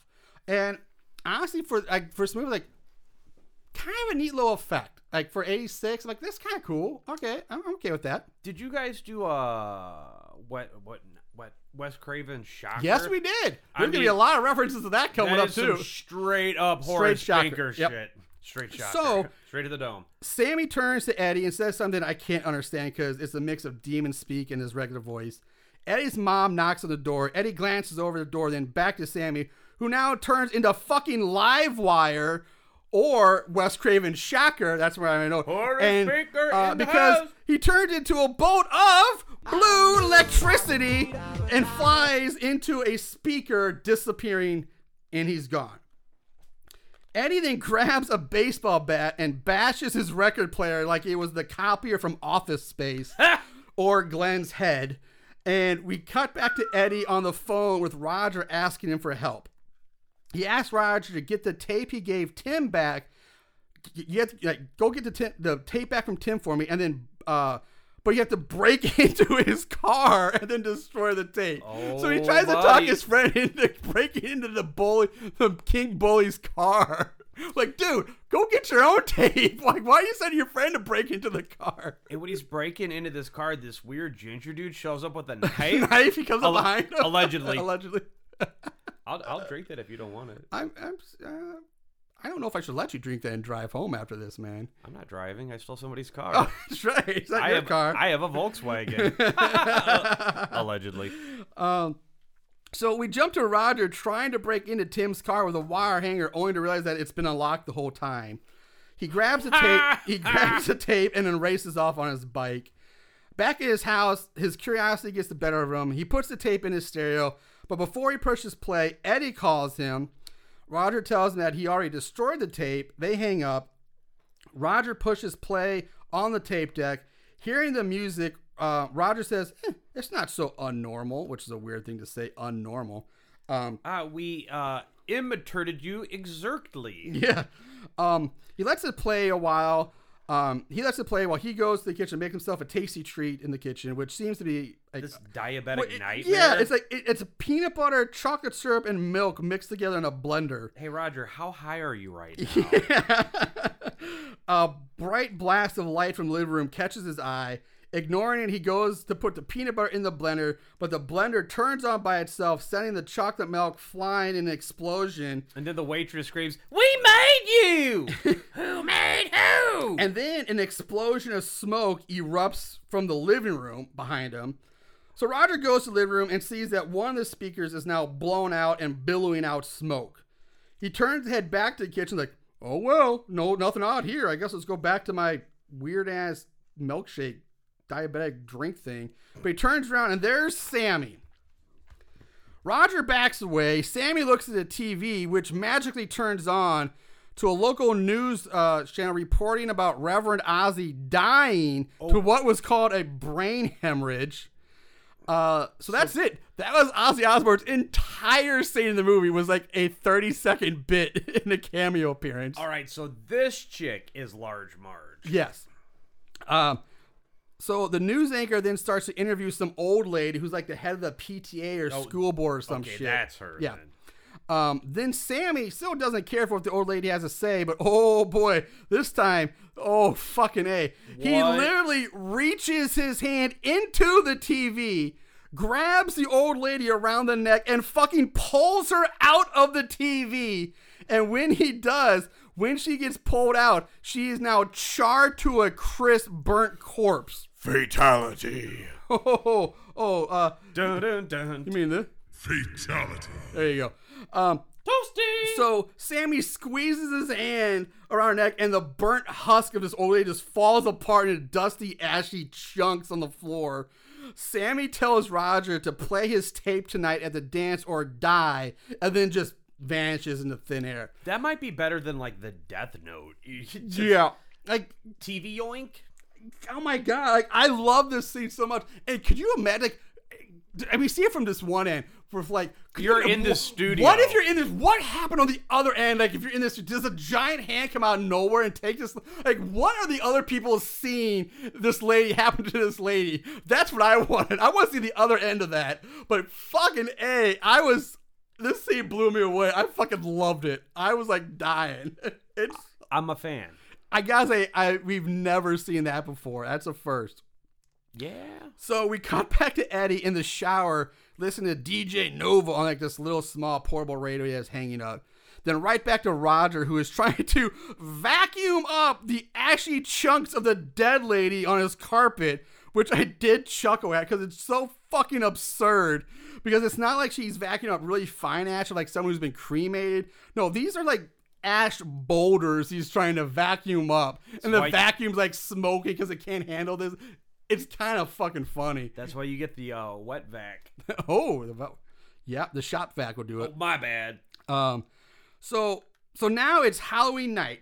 Eddie's getting ready to leave. His doorbell rings. It's his mom's skinny, nerdy looking boyfriend Stan dressed up as Rambo. Oh my god. You don't he don't matter because you never see him again anyway. Sorry, ladies. Pussy Destroyer is in the house. Yeah, he is. Um, think about every basic stereotypical like 80s accountant, skinny, nerdy guy with balding head, ring around the head, The power shoe. just uh, He's like, sorry, I'm here for the free pussy giveaway. he's probably like 95, 105 Top. pounds. he, he looks like my stepdad Terry. um, because everybody knows what Terry looks like. Well, he looks like this guy, Looks Marshall. like- well, they do now, I guess, right? right? Um, So the mom, dressed up as I think like Pink Madonna or something, uh, reminds Eddie that he's grounded tonight and to pass out candy for the kids, and then they, then the mom and the and the boyfriend leave.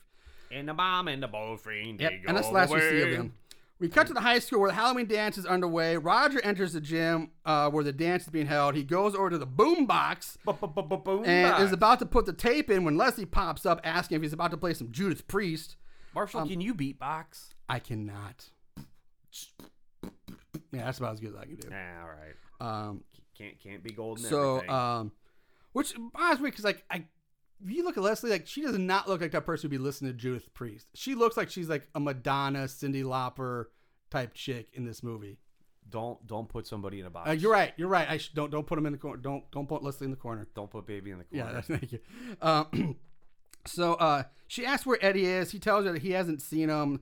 Uh, and then they stand there awkwardly for a moment before she just leaves. Uh, once she does, Roger puts the, the Sammi tape into the boombox.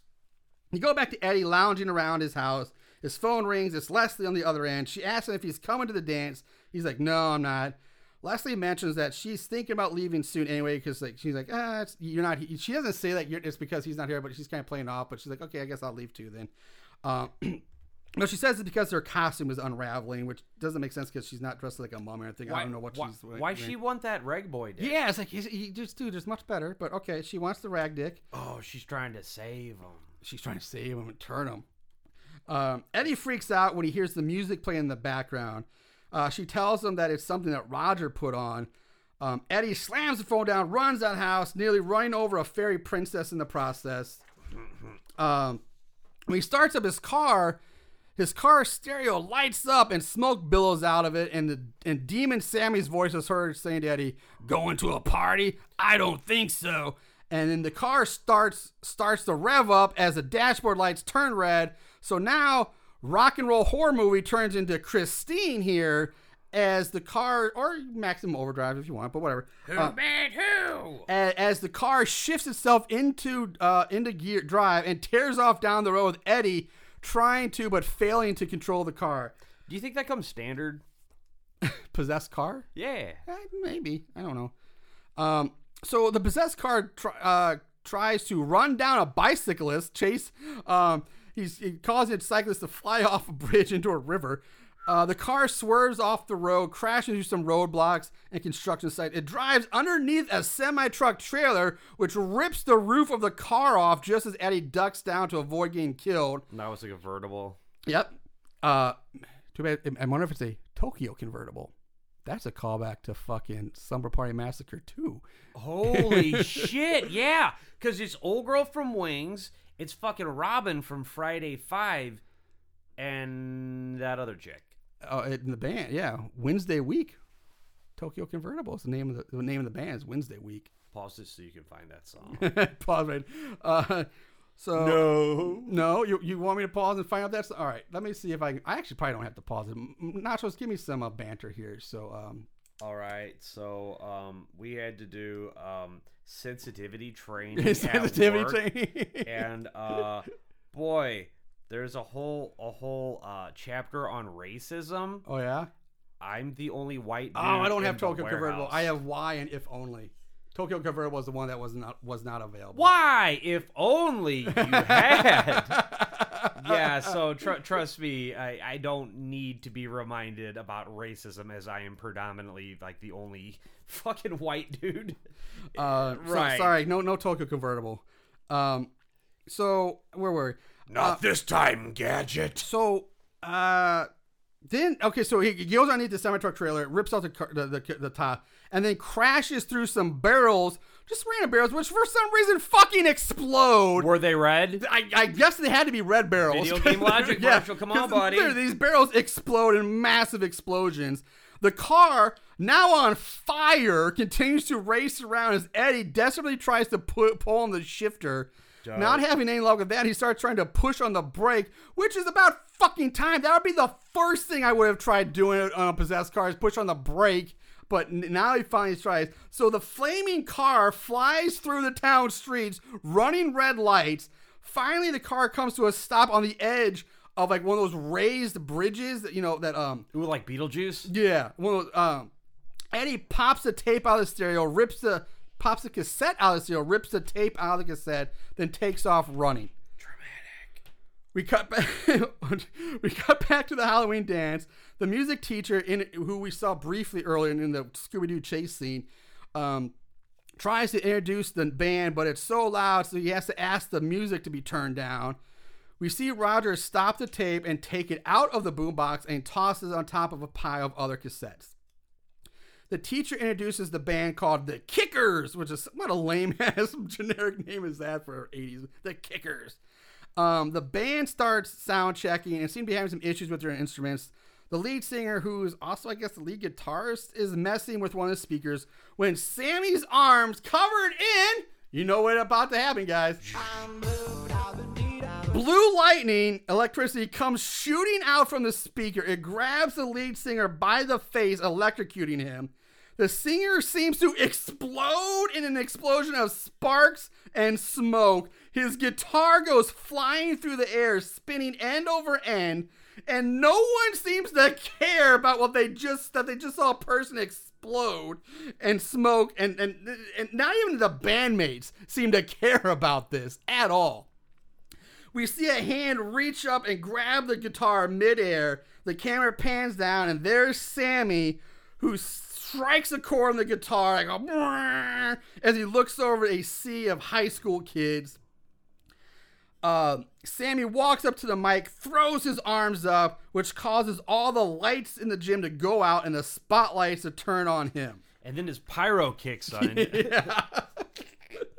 Sammi starts slapping his fist against his leg. this was kind of dope. Yeah, he's like inciting the crowd to start clapping along, and then he starts, and then and the uh, crowd starts chanting "Rock, rock, rock." Now the drummer joins in. He's starting the drum. He's like boom, boom, boom, boom, and Sammi strikes into the chord. And now the rest of the band just starts to play. Sammi tosses the guitar away, grabs the mic, and he starts singing. And I find it kind of funny and odd that the band just so happens to perfectly know someone else's songs, both music and lyrics, especially since we are to assume that this is the music off Sammi's final, never heard, one of a kind, never heard before album, never released. So, no, so only Sammi and Eddie and maybe Nova have heard it, but yet this band, the Kickers, some garage band, magically knows all the music and all the lyrics of this song. Um, so anyway, Nacho, you're just shaking your head at me. You- You're like, nope, nope, got nothing. The- uh, I- Okay, we all, move on. all- all I know is this part. Uh, It gets crazier. So as we we go on now into full on rock show, Sammi's singing and dancing around stage. At one point, he does a full on fucking side aerial, which is a really hard dance gymnastic move. Maybe it's it's not a full aerial, perhaps, but more like a, maybe a side flip or something. But still, not something you expect to see at a rock show. I mean, when was the last time you saw James Hetfield, Dave Mustaine, or Tom Araya do a fucking cartwheel or a side aerial on stage? no, yo- yo- that ain't happening. Yo, Marshall, those dude are like in their late sixties. Well, now, but in the 80s. So, also, even though there's no wind blowing in the gymnasium, somehow Sammi's hair is blowing in the wind. Uh, There's a, it's just blowing lusciously through the wind. All right, I gotta jump in real quick. So there's this band, Steel Panther. Yes. Oh, yeah, I know Steel- yeah. So Lexi, or I don't know if he's still with the band or whatever, but like, so every time they're on stage, they just fucking have some dude with a leaf blower just on him blowing his hair. And also, do you remember the movie Phantom of the Paradise? Oh, I thought you said Phantom of the Mall for a second, but uh, Uh, Fan of the well, why, Paradise. why, why would I? Because would- there's I a think specific. I've seen Phantom of the Paradise. So That it's it's Faust, but with and it's like Brian De Palma. It's fucking insane. And so it's one of my favorite lines. They have um, uh, he's Bud, Bud the Chud of the titular Chud too. Yeah. And so he plays this uh, this musician Beef, and he can't really sing, but his manager says he can sing better than any of these bitches. so that's the whole line that was going through my head. Okay. Um, so at this point, Leslie leaves the gym. She leaves. So, like I said, if things aren't crazy enough already, because get ready, because we're turning up to 11. So, Sammi's rocking out on stage. He goes into a guitar solo. During the solo, as he's wailing on his axe, blue electricity starts to wash over the guitar's strings and neck. It's coming out of the guitar, which somehow, again, no one notices or cares about. And then he strikes another chord, and a bolt of blue electricity, blue lightning shoots out of the guitar. It shoots a bolt of electricity out of the guitar, hits some random dude in the front row. That random dude then explodes in a cloud of smoke and gets vaporized, I guess. As one does. Because just like Obi Wan getting killed by Darth Vader, this dude is just gone, and all his clothes just fall to the floor, smoking and on fire. And this happens right. This kid's in the front row. This happens in front of everyone. Uh, and everyone sees this guy gets blasted by blue lightning and get vaporized, but no one gives a shit. They just keep on cheering, and the band keeps on playing, not missing a beat. Sammi tracks another car, wow, blasts another guy. He too blows up in smoke and is vaporized. Still, no one seems to fucking care. That's two people now vaporized. Nobody fucking cares. This shit reminds me of the final scene of Rocktober Blood, which is just bonk. It's just not as crazy as that, but it's very similar. Um, that no one seems to fucking care. that, uh, and also, no one cares that a fucking dead man who has been all over news as he is dead. He died in a fire. Is now on their stage, rocking out and blasting people with blue electricity balls, making them vaporize into thin air. Not till Sammi blasts the third person, uh, third random guy, that the crowd finally starts to panic and flee. He shoots another blast of blue electricity from the guitar. This one takes out the music teacher.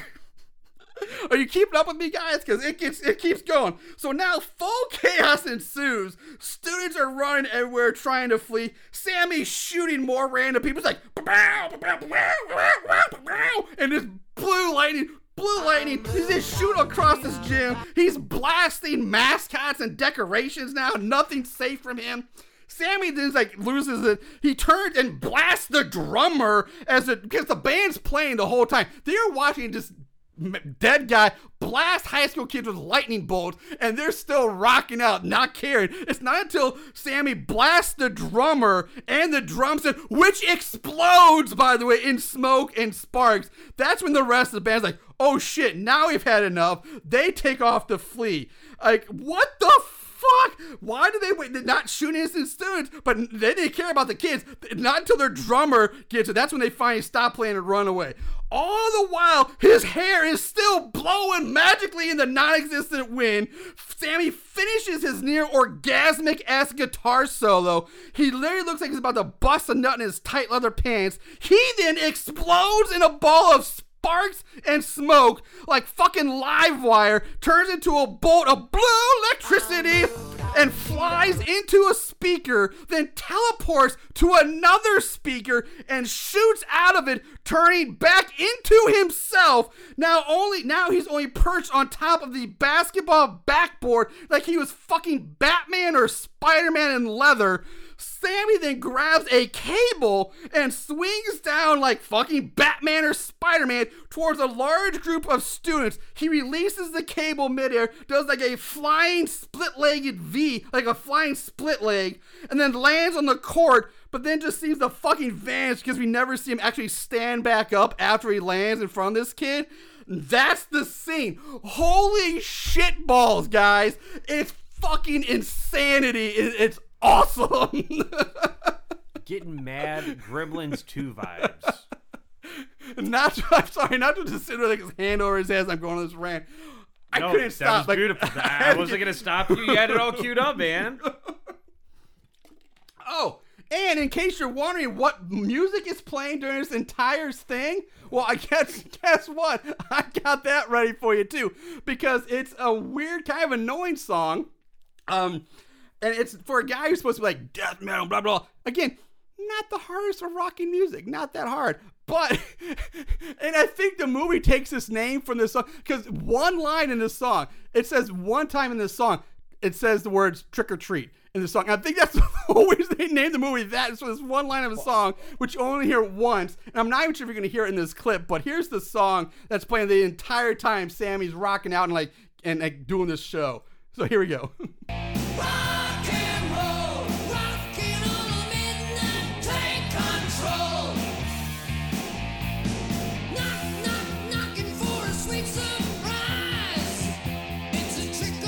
there it is. There's the trick or treat. That I think they named the after that one line.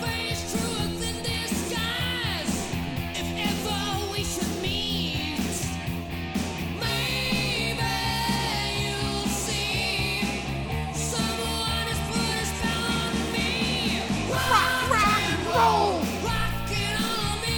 Steal your soul.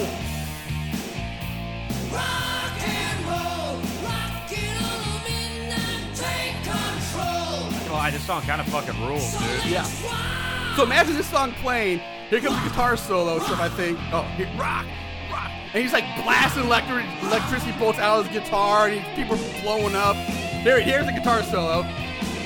He's wailing around. People are exploding. Blue, blue electricity's flying off everywhere. Uh, I mean, it, it, what is it? There we go. That's, there's a mix mashup. Remix! Remix! DJ Mixmaster Marshall. So there, so yeah, that's the song, and that's that guitar solo goes on until it's over. But my God, You know what? You need to go like Spotify and make a playlist like the bangers from this and like Rocktober, Blood, and I do have I actually have the Rocktober Blood music on my uh on on my uh I, I did get that down and I uh I got that I, I that's part of my horror movie music uh playlist it's on there. yeah, dude, just like Frankenstein an entire playlist out of that. No, I'm gonna go ahead and get Trick or Treat. Boom, bye, right now, done. so, anyway, now that crazy scene's going on. We cut to Leslie in the bathroom, shirtless in her bra for some reason. She's fixing her hair. Tim Tim comes in, takes her shirt from her because why not? He's a dick, sure. Yeah, and Friday the demands 13th part two. yeah, uh, cause and demands to know if she's making it with Eddie, and that's such an old timey. Oh my god, I said old timey. We're in the '80s. That's my time. That's a weird thing. Is are you making it with Eddie? Like who says that? No one says making. It. Why is, are you banging Eddie? Are you fucking Eddie? Is you fucking? yeah, like you making it with Eddie. Is that the girl you've been fucking? So outside, we see Eddie outside runs up to the school as the kids are running out screaming. He finds Roger sitting on the front steps, all distraught over what he did. Eddie tells them they have to go back into the school and find the main breaker box so they can cut the power to the school. Did you say breaker box or beat breaker? Be- um, yeah. uh, we cut back to the bathroom. Tim has got like Leslie like pushed up against the wall corner. He tells Leslie that Eddie tried to kill him and put Jeannie in the hospital with his voodoo witchcraft music. Hey, well, you know what? Jeannie's not dead. Yeah, apparently she's not dead. She's still alive. She's in a c- c- c- coma. Yeah, she, she's still warm and fuckable. You can get on on that. Wait, wait, what did I say? I Wait. just no, no, no. You've been hanging around me too no long. yeah, I'm yeah, just you're sa- wearing off on me. I'm rubbing off on you, and She you puts know, up left of a fight that way, right? Hey, oh, I no, mean- no, no. Why am I saying these things? Nachos. And what are then- you doing? And then mom said you got to clean your plate and eat your vegetables. yes. um. So, uh, and at this now things go into a, again a very different direction than what I was expecting. A little belated, but oh, oh, you, you- dude, that that come on, come on. Oh, oh. Let's do it right. Is that what you want? Oh, Dad's right. Dad's got it. I got the right stuff. Oh, Nikki's Oh, on the oh, block. oh, Oh, oh, oh, the white oh, oh. stuff. Yo, also, I gotta jump in here real quick. Sure. That, part where fucking Tim, uh, uh, where, where Tim's over at uh, uh, uh, uh, Ragman's house and he's Yeah. screaming. What's his last name? Weinbauer. What's that sound like Why? I don't. Where, where are you going with that? when he's screaming that white power? Oh, white. What? power. I'm like. Jesus Christ.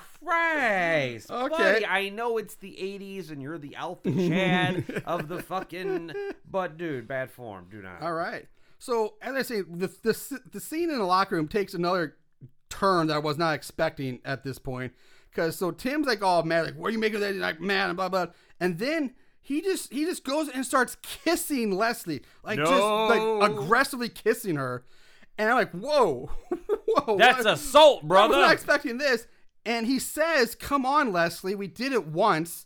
Um, and like this is a sudden change. I was not expecting. Leslie calls him an asshole, pushes him off of her. And now we get another turn. this guy's like fucking flip flopping at moods because he goes from mad to horny. I want to fuck you to angry because now.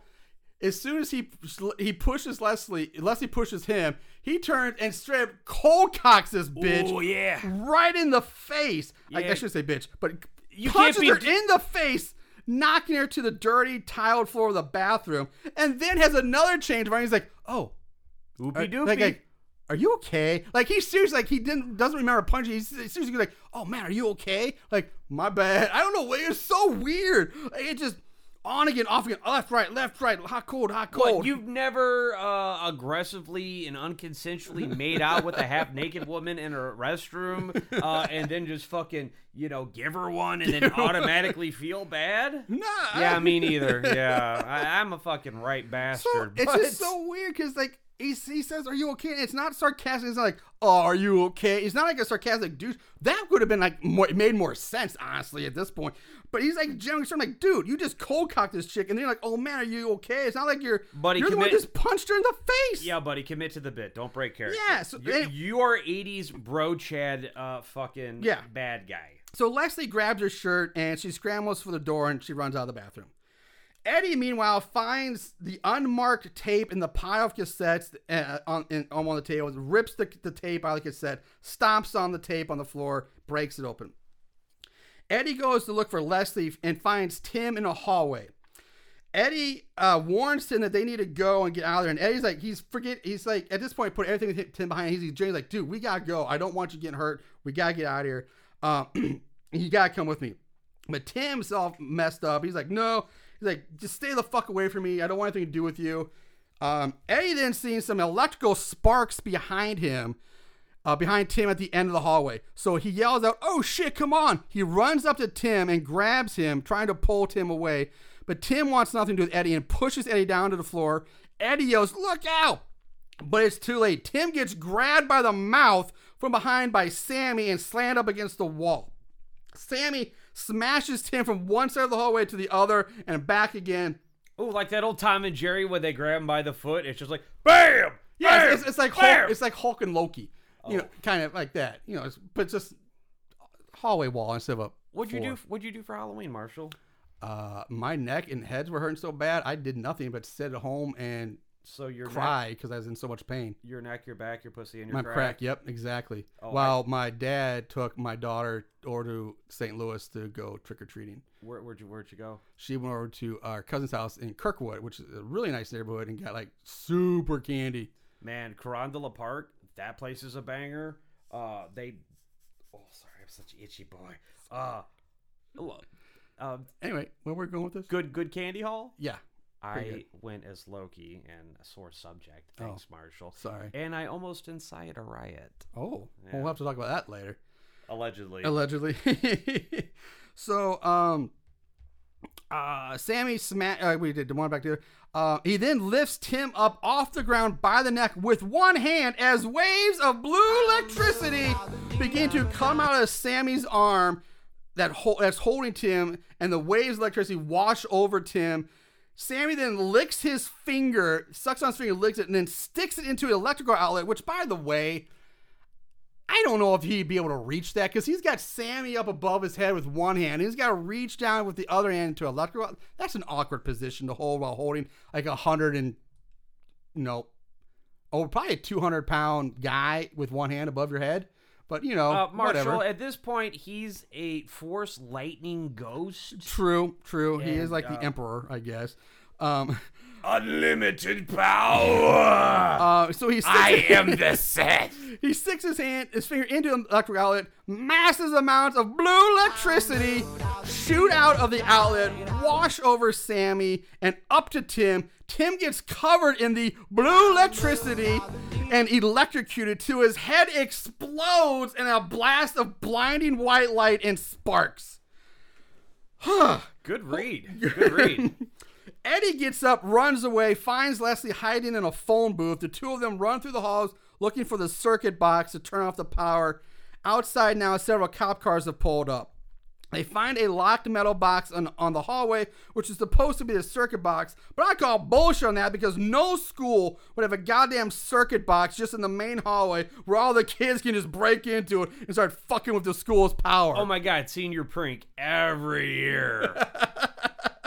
Regardless, they hear a humming from like the one of the announcement speakers in the hallway behind them above a door. Eddie tackles Leslie to the floor as the speaker explodes into sparks. So much explosions in this movie. um, so.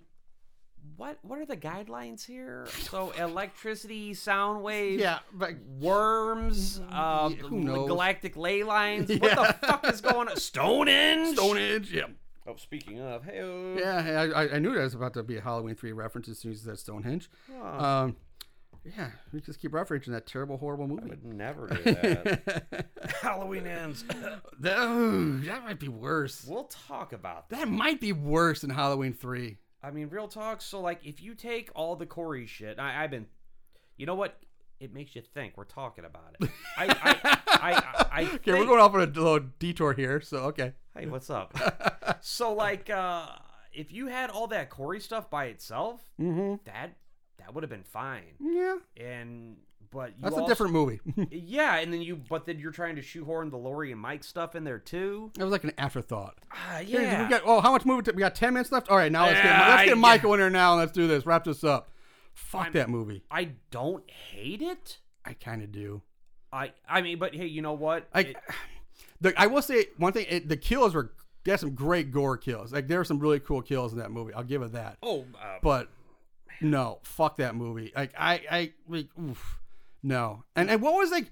So we we go from Michael, who's like on a killing rampage Power in, the, in the up. second one. Yeah. And he's like, undestroyable. Now he's living in a sewer like a fucking Ninja Turtle and uh, or something.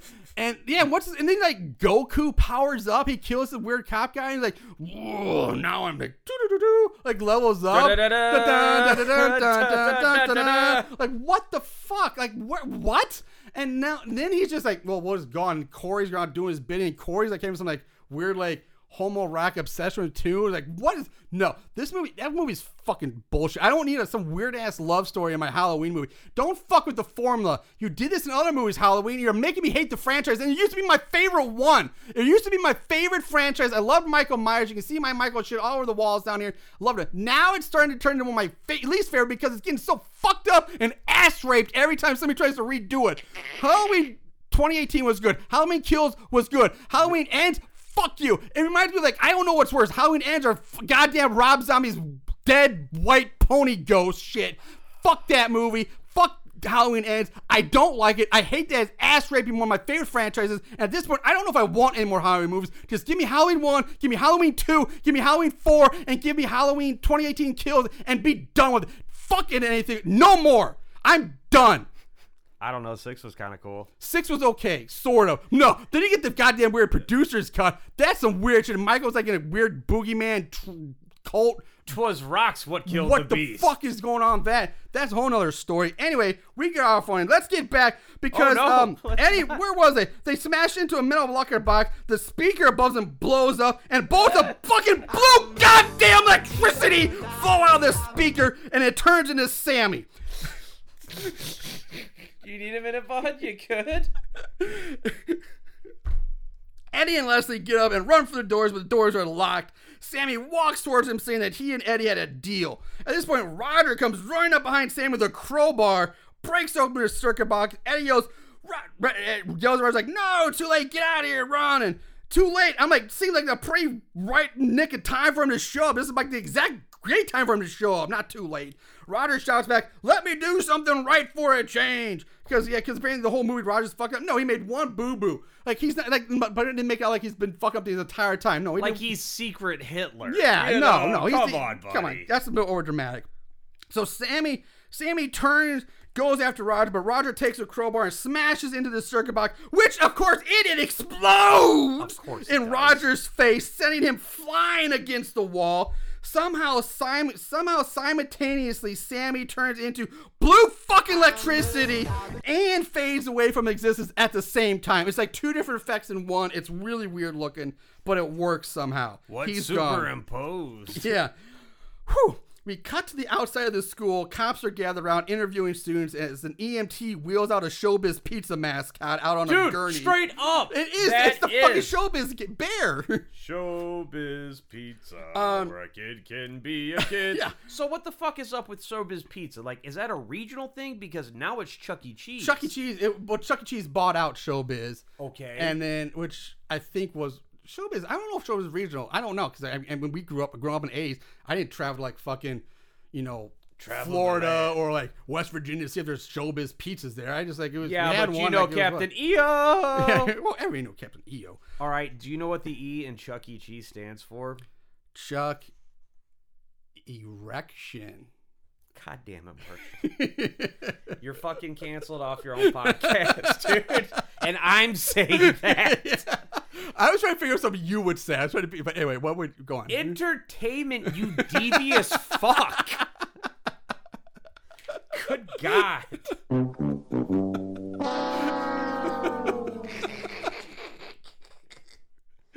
oh, buddy, baby boy. Throbbing erection. So, uh, yeah, we're on the pizza, the, the showbiz pizza mascot. Eddie and Leslie come out carrying a hurt Roger, calling out for help. One of the students yells out, "Hey, that's the guy right there, Eddie Weinbauer," which makes zero fucking sense because Eddie wasn't even at the dance when all that crazy shit with Sammi was going down. So for someone to point at it that was him, fucking bullshit, bad, right? Because he wasn't even there. Anyway, cops all start to chase after Eddie, like, freeze, don't go anywhere. Eddie takes off running, and for some reason, Leslie decides to add fleeing and invading law enforcement to her resume now and takes off running with Eddie for no reason.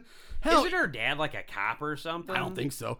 Hell, even Eddie's like, what are you doing? Why are you coming with me? She's like, and she literally says, I don't know. No, she says, I am rag woman. Hear me, whatever sound effects rags make. Dampen? I'll fuck it out. Uh, so, uh, so they run away, head down some back alleys. They lose the cops. Leslie decides this is a good time to stop and get some get get story time going. Want to know the whole story from Eddie about what's going on. Uh, Eddie gives her a quick breakdown of everything that's happened up to this point, um, which leads Eddie to remember that Nuke gave him the record and is still planning on playing it over the radio tonight at, in like two minutes. And this movie just keeps fucking going. Yeah, it does. So they have to figure out how to get to the radio station. So they, uh, so as they run through the streets, um, to go get Eddie's mom's car, we hear Nuke in via voiceover talking about playing the first track of the Never Before Heard Sam, Sammi Curr album backwards and to crank it up. Again, why would you play something? I don't know. It's how he's like, it's Halloween, so in the theme out, we're gonna play it backwards. But still, that's gonna be terrible audio. No one's gonna. It's gonna make a wonk, swonk, wonk, swonk, swonk. Like it's not gonna make any sense. I'm sorry, what good. noise was that? Wonk, swonk, wonk, wonk, swonk, wonk. You know what, dude? It's like when Steven DC, our local, uh, Yeah. you know, shock DJs used to do shit like that. And was it Frank Opinion? yeah. We, we had this in the open text. God, I haven't. I, Stephen DC. and I forgot all about. It. They were kind of shit bags, Yeah. but they used to do cool stuff like stay a night at a haunted house. Man, there's this movie. It's like, it's like what Stevie DC did, but anyway, alright. riveting tale, Uh, right? yeah. Um. So Eddie and Leslie have to hide as a cop car turns down the street. While hiding behind a tree, they hear music coming from somewhere, and she asks, "Where's that coming from?" And that's when Sammi comes fucking crashing through a Thor damn window as blinding white light floods out behind them. It's just a blast of white light. Here comes Sammi, crashing through a fucking window behind them. Um. Sammi lands at their feet, but Eddie and Leslie just run away down the sidewalk past the cop car, which stops to call in over the radio like they spotted Eddie. So the cop looks over then and sees Sammi walking towards the cop car. So the cop hops out, aims his giant fucking taser, which looks like something from like Tron or something. It's like a giant thing. It's huge. Um, it, it, it- and he, he's like, he aims at Sammi and says like, "Stop right there, freeze!" But He says, doesn't- "Don't tase me, bro." but doesn't even give Sammi a millisecond to stop walking. There is zero response to any. Stop resisting! He's like, stop, freeze, pulls the trigger. it's almost like Ned and uh, uh Stan's uncle Ned, or what's uh, it's like they're coming right for us. They're heading right for us. yeah. Oh my god, it's headed right for us! Yeah, Jimbo, Uncle Jimbo. That's what. Uncle- It's, uh, Man, so they haven't, like, they haven't done anything with him in a while. So he's like, freeze, stop. Boom, pulls, shoots Sammi with the, the taser. The taser prongs hit Sammi in the chest. And uh, so Sammi just like ha, laughs, grabs the taser prongs in his hand, with his hand in his chest, sends a blast of, you guessed it, blue fucking electricity back through the taser wires into the cop. The camera cuts to a shot of the cop's boots. We see the Oh, ta- I remember this. we see the taser drop down onto the ground. The camera pans up, and all we see are the smoke billowing out of the boots and the cop's body being completely vaporized from existence. You know what? Uh, His boots were only two days from retiring. yes, those boots. Back to Eddie and Leslie, who run into Eddie's house. The stereo in the living room turns on by itself. Eddie picks up a bat and just starts smashing the shit out of it. But then another radio in the kitchen turns on, so he smashes that one too. And you're going to see a pattern here because that repeats itself. He orders Leslie to go go upstairs to get his keys out of his pants uh, while he continues to smash radios, TVs, and toasters for some reason. Oh my. Um, which also weird. Like, why would he have his mom's keys in his pants, and why would Leslie know where, what pants it is? It, again, makes no sense. Well, the record was in his backpack too. Is mom dead? No, mom's mom should her mom should have her car. key- Well, no, I guess the the boyfriend drove because the mom and the boyfriend just went out for the night, and they you never see him again. You know what? Because Nerdbo fucked the pants off of mom. Yep. And uh, Uh, so, um, excuse me. Upstairs, a small rail that Eddie had hanging in the shower that we saw that brief scene. It turns on now.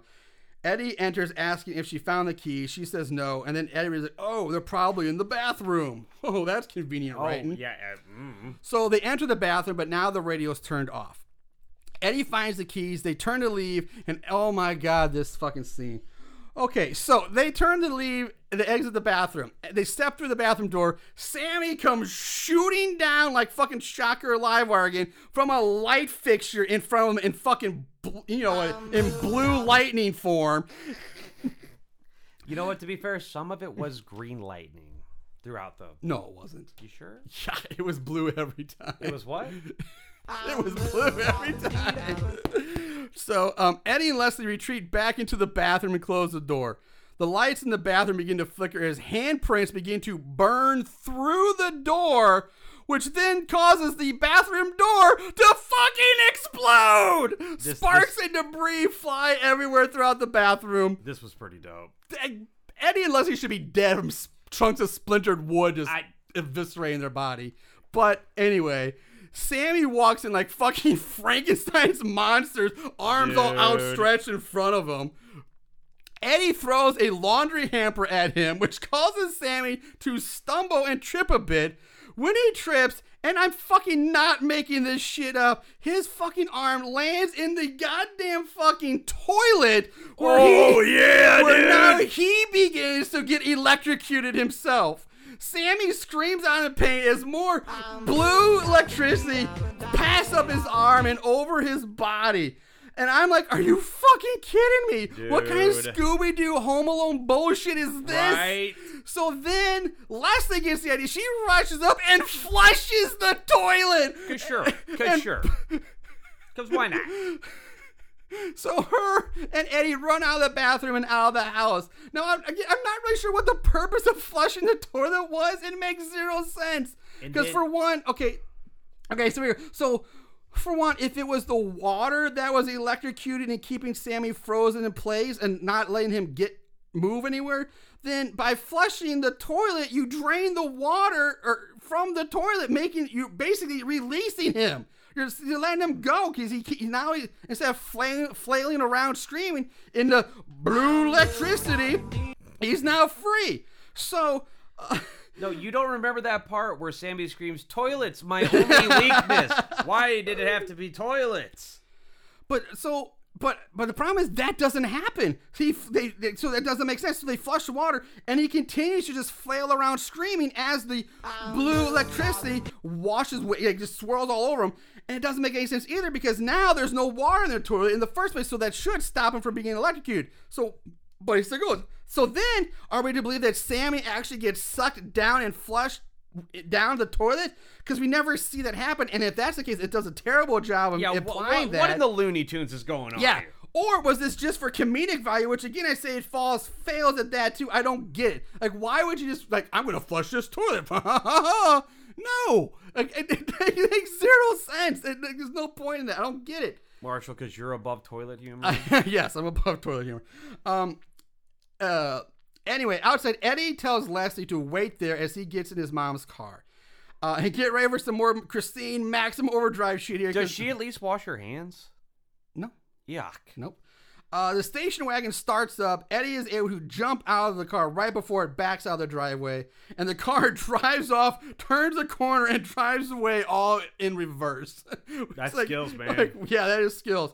So Eddie and Leslie decide to steal the cop car that's sitting there. Eddie rips out the, the radio and they start to drive off. Uh, but here comes the possessed station wagon coming at them in reverse. Eddie swerves out of the way and the station wagon runs into a parked car, which it ramps off of and crashes. And to my surprise, does not explode. It's the one thing in this movie that doesn't explode. Eddie- because they wrecked the budget of explosions. Yeah, I think they man, ran for through it. sure.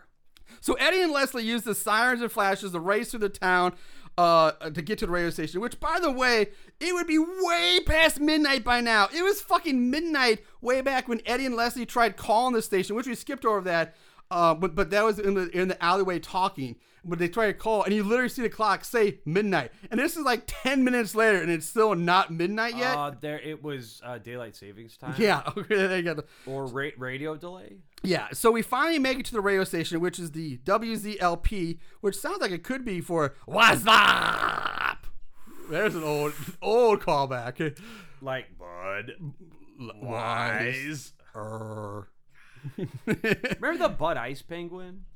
Yeah. Doobie doobie. That was a little ominous. A little scary. um, they peer in through the window, but they don't see anyone. Eddie has uh ha, um has he has to go in together because this is all his fault. He's like, I gotta go in. It's my fault. I gotta stop this. So when they enter, they see the burnt, charred uniform of a security guard laid out in his chair to imply that the security guard has been zapped and uh, and it is just zapped out of existence again. I guess. Wasn't this a security guard? A security guard that was reading pornog? yeah, earlier? reading the Hustler earlier. The I. I love that trope. Yeah. Like, like in fucking Reanimator, that dude is reading boudoir. yeah, you, back Boudoir. In, I guess back in the '80s, you could just like take porn mags and Yeah. read them in the middle of work in front of everybody. casual smut for everybody. Yep. Um, love the '80s, man. Damn millennials. So, uh, flashing lights lead them to the DJ booth where bright light is flashing and sparks and electricity come off the radio equipment as telephones and other shit are levitating and flying around the room like fucking poltergeist shit. Um, Eddie says that Sammi is protecting the tapes. He's like, we can't get to him. He's protecting the tapes. So he grabs a small portable radio and tells Leslie to follow him and runs out of the building. Outside, he tells Leslie to stand here and count to 100. When she reaches 100, she used to run back inside the building, grab the tape, and destroy it. And she's like, um, sure, okay, what about you? Eddie leans in and kisses her and then says, Maybe I'll see you later. And then gets back in the cop car, tosses the small radio in the back seat, and drives off.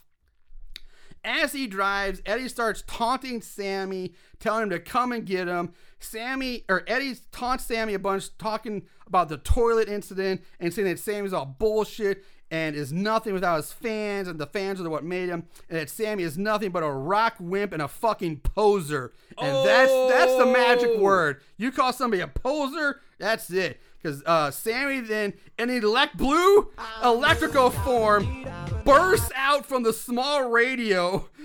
Um, but since he was in the back seat, he finds himself trapped in the back seat by that metal dividing cage that separates the front and back seat of the cop car.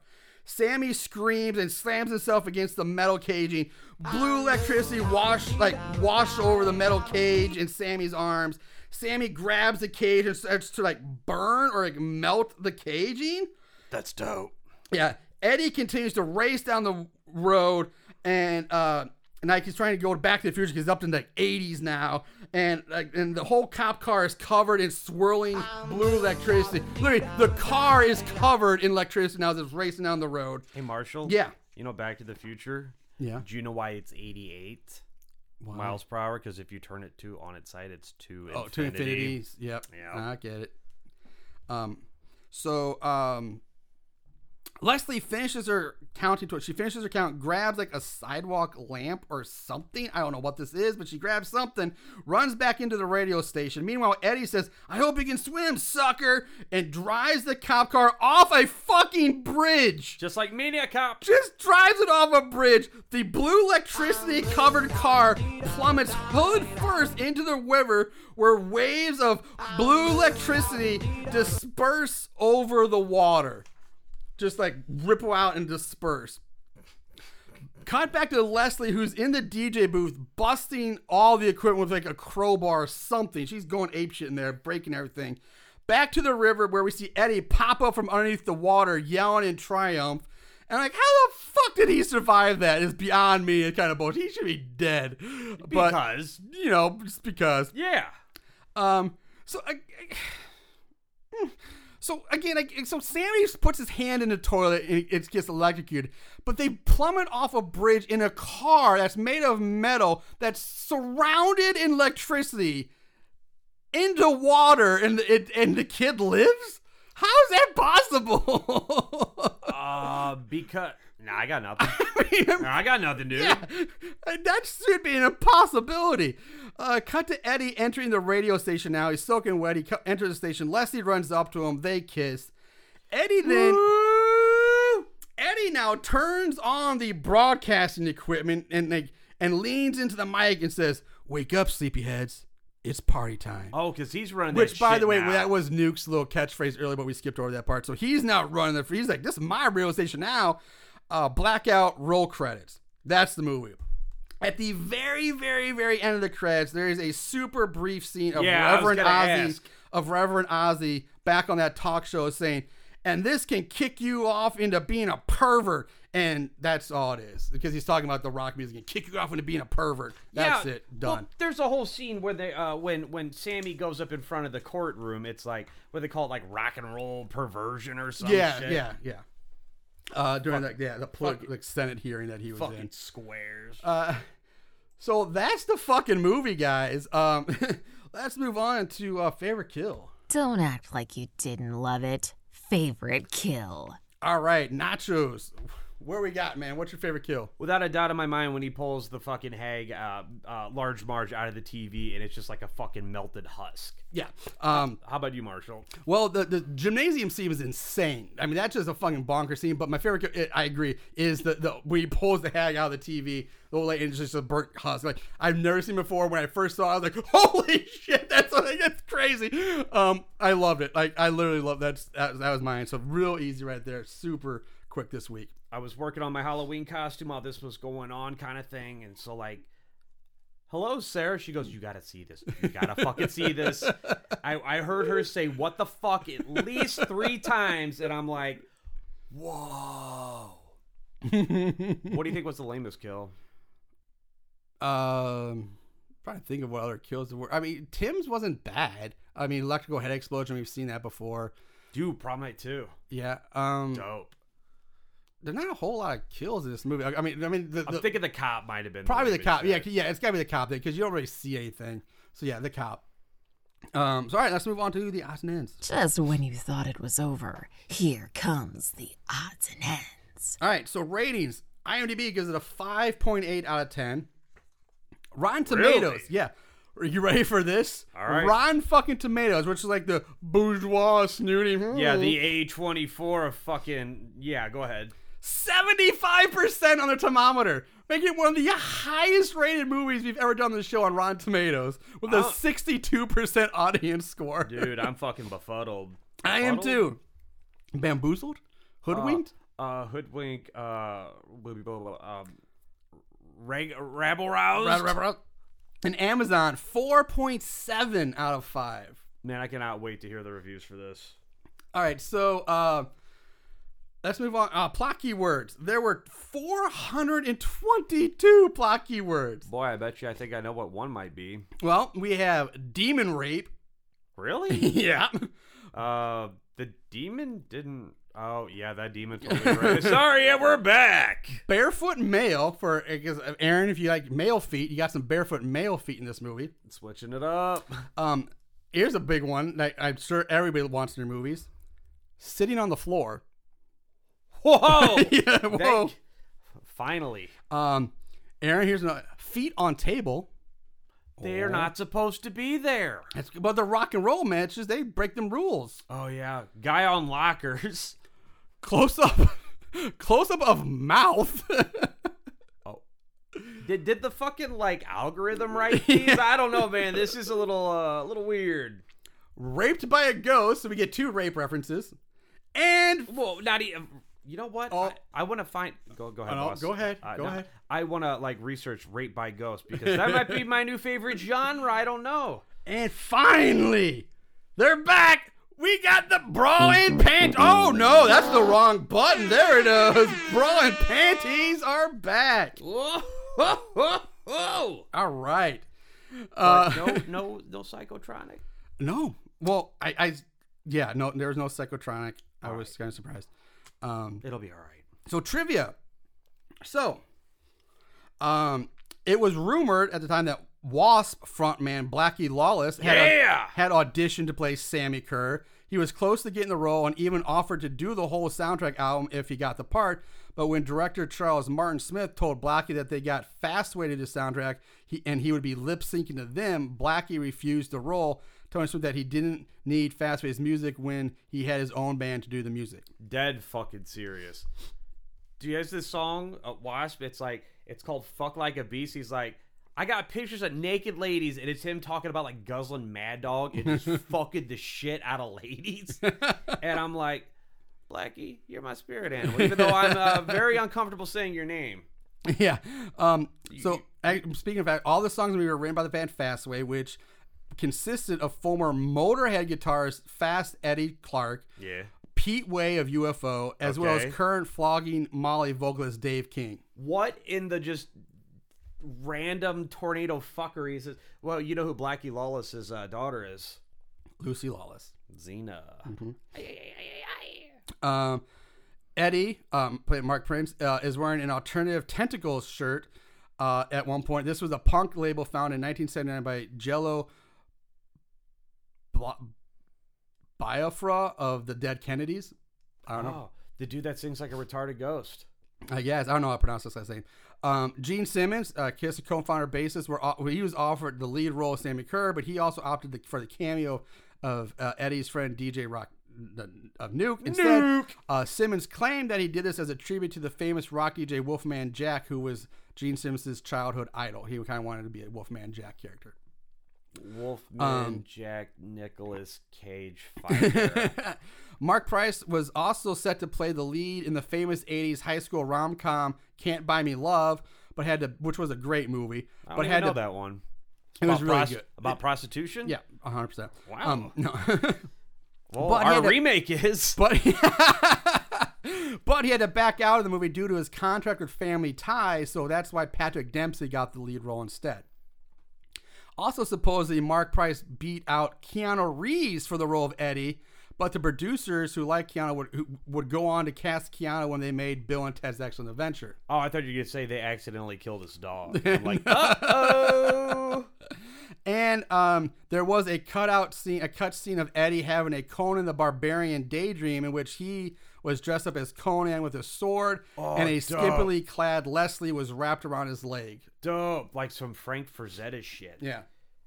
Um, and suppose also suppose that Ozzy Osbourne improvised or ad-libbed all of his lines as the Reverend when he was on that little talk show bit. you and they tell said Ozzy they got like um, they get, they let him go and got about 45 minutes of the material from him for, for, for like 30 seconds of what he was actually in the movie. That's kind of bullshit. I just let it's Ozzy, man. Let him do his thing. Yeah. Uh, the demon dog thing that attacks Genie in the car is actually named Skizix, and it was kind of like uh, meant to be Sammi Curr's mascot that, if in the real world, would have appeared, appeared on Sammi Curr's album covers and merchandise. in Oh, in his like similar, Eddie Yes, that or Iron Vic. Maiden. And, yes, that Iron Maiden has Eddie and Megadeth has Vic Rattlehead. So he was basically their version, Sammi Curr's version of those rock I, mas- Yeah, a little fucking pointer, or just maybe a character wearing that shirt. Yeah, like, you would never guess, like- just just the fucking smallest. Yeah, when I saw that, like, oh, okay, now we have a demon dog on Nor because you never see what that is before ever. And, Right. like how are they have because they focus on there's a big Sammi Curr poster in his in Eddie's room that he focus Right, on a lot. right. Like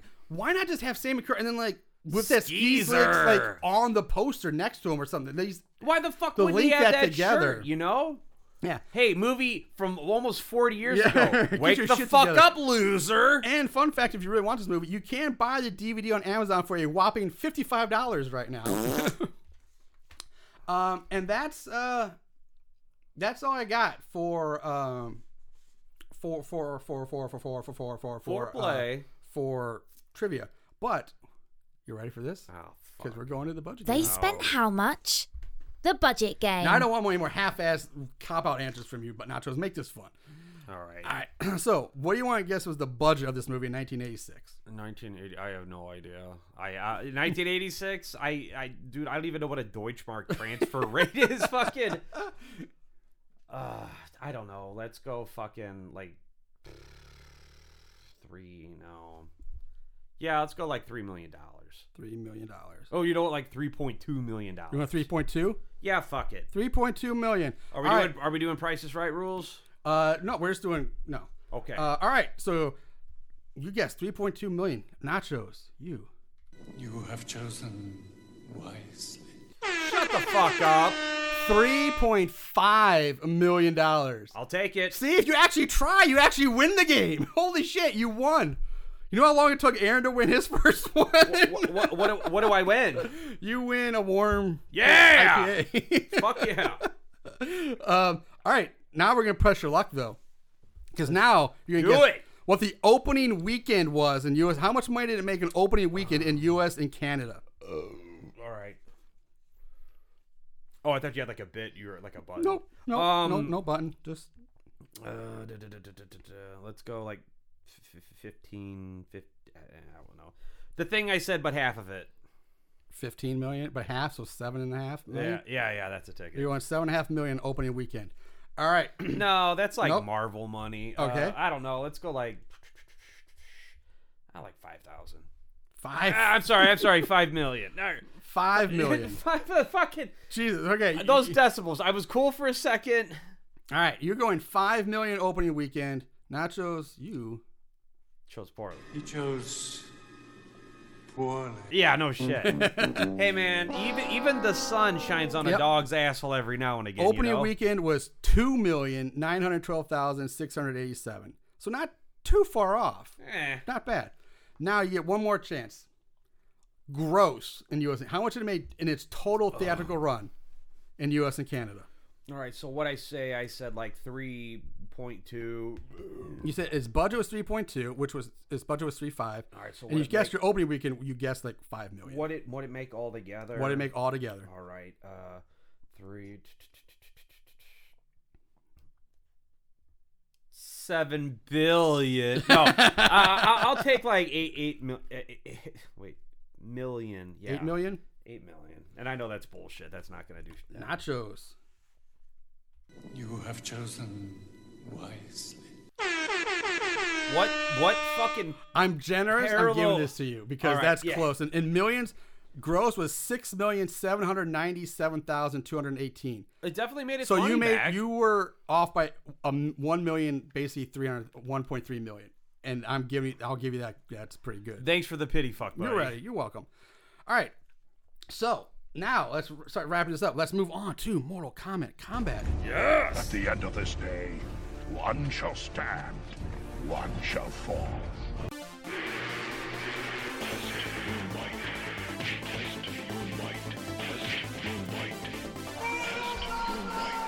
A fight to survive!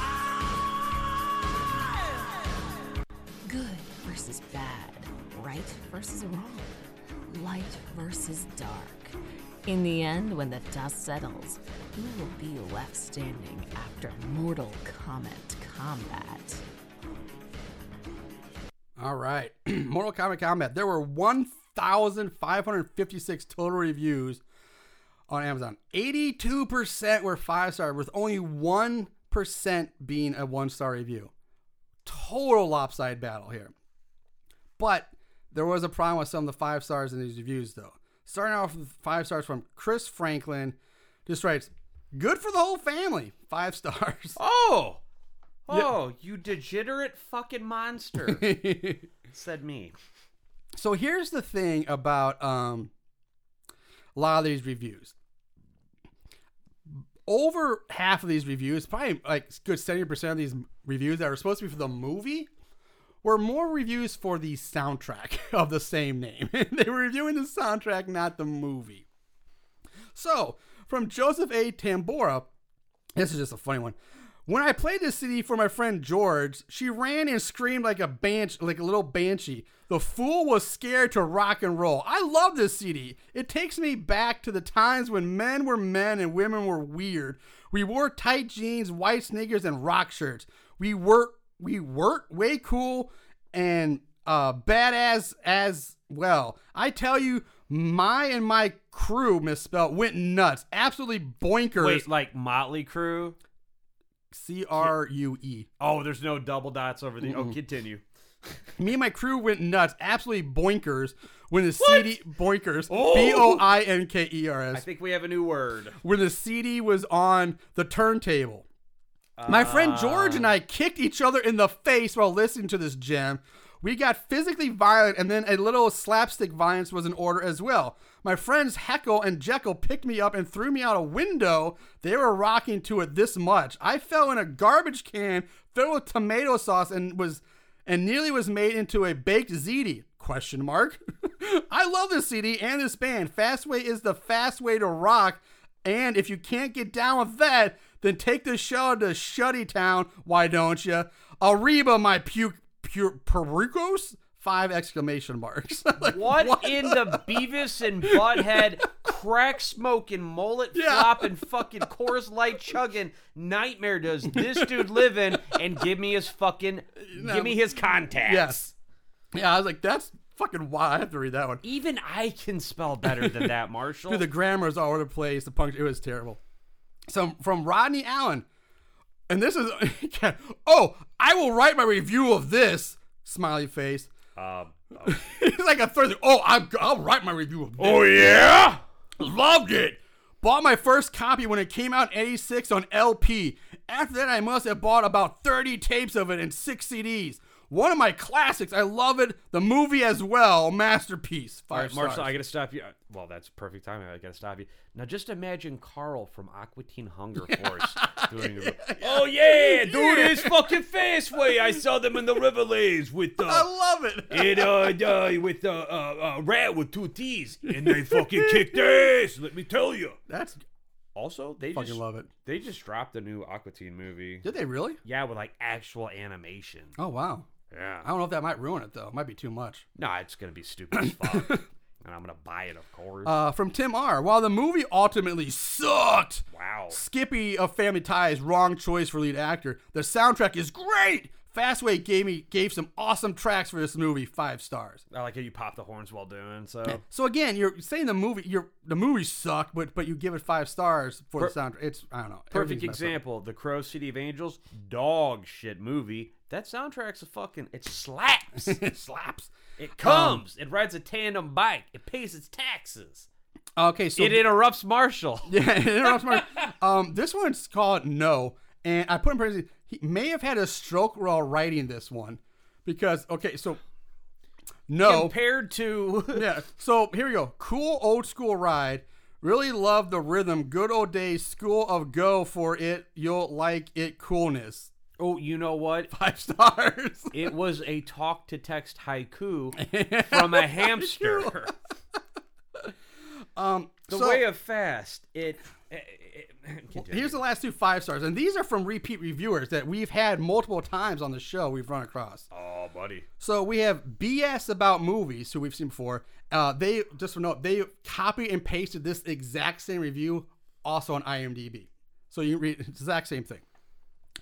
Uh, the director of A Dolphin's Tale and A Dolphin's Tale 2, Skippy from Family Ties, and one of the stars of A Chorus Line, made the most metal film ever. Let that sink in. I grew up a fat, bespeckled child in a small town. with- Bespeckled? Yep, I'm googling that. bespeckled uh, in a small town while with cruising crushing self-esteem issues a love for gore movies and a sarcastic mind that loved the way people treated me uh, when I started dressing all in black. Every single situation what Eddie Weinbauer all black? yeah, I don't know.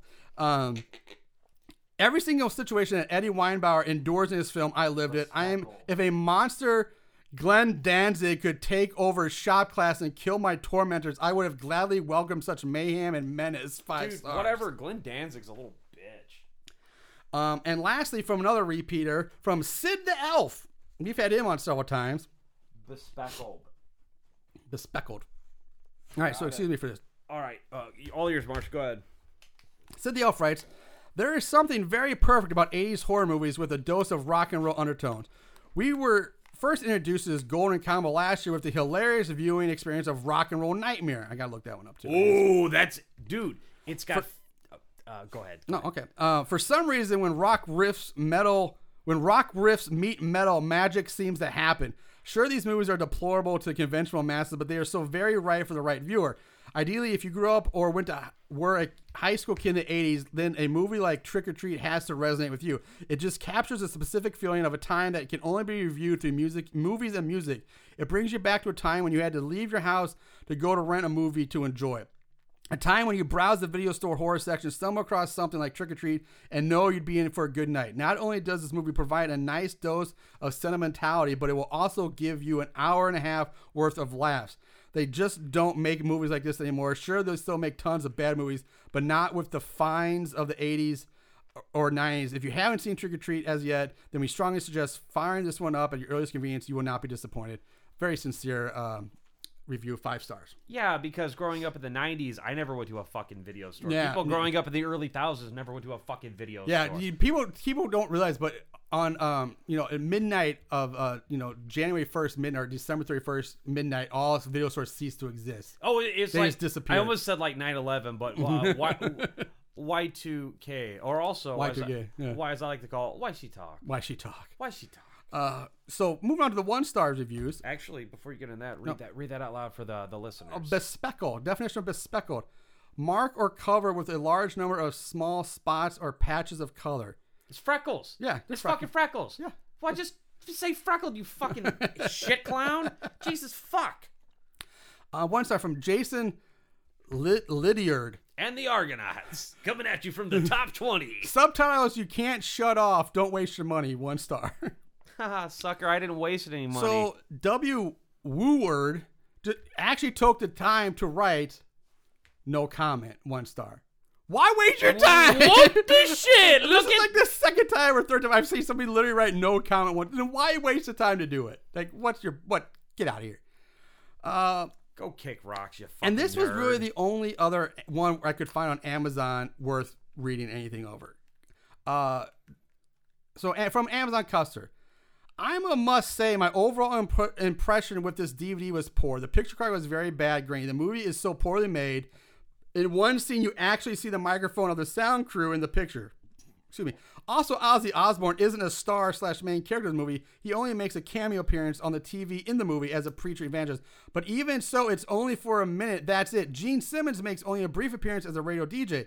The DVD box art has Ozzy and Gene on the Yep, cover. that's as- how they get. Yeah, as well as their names as the star slash main characters of the movie, which is misleading.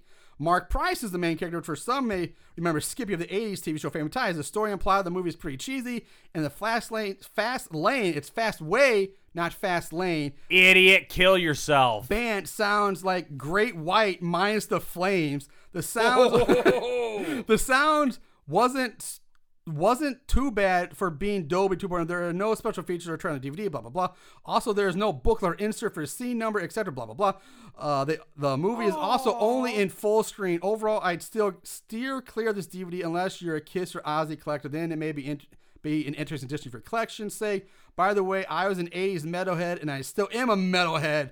I may actually pawn off this DVD or sell it. Any takers? One like, star. It's like, hey, buddy, nobody said you weren't, but I Yeah. like that.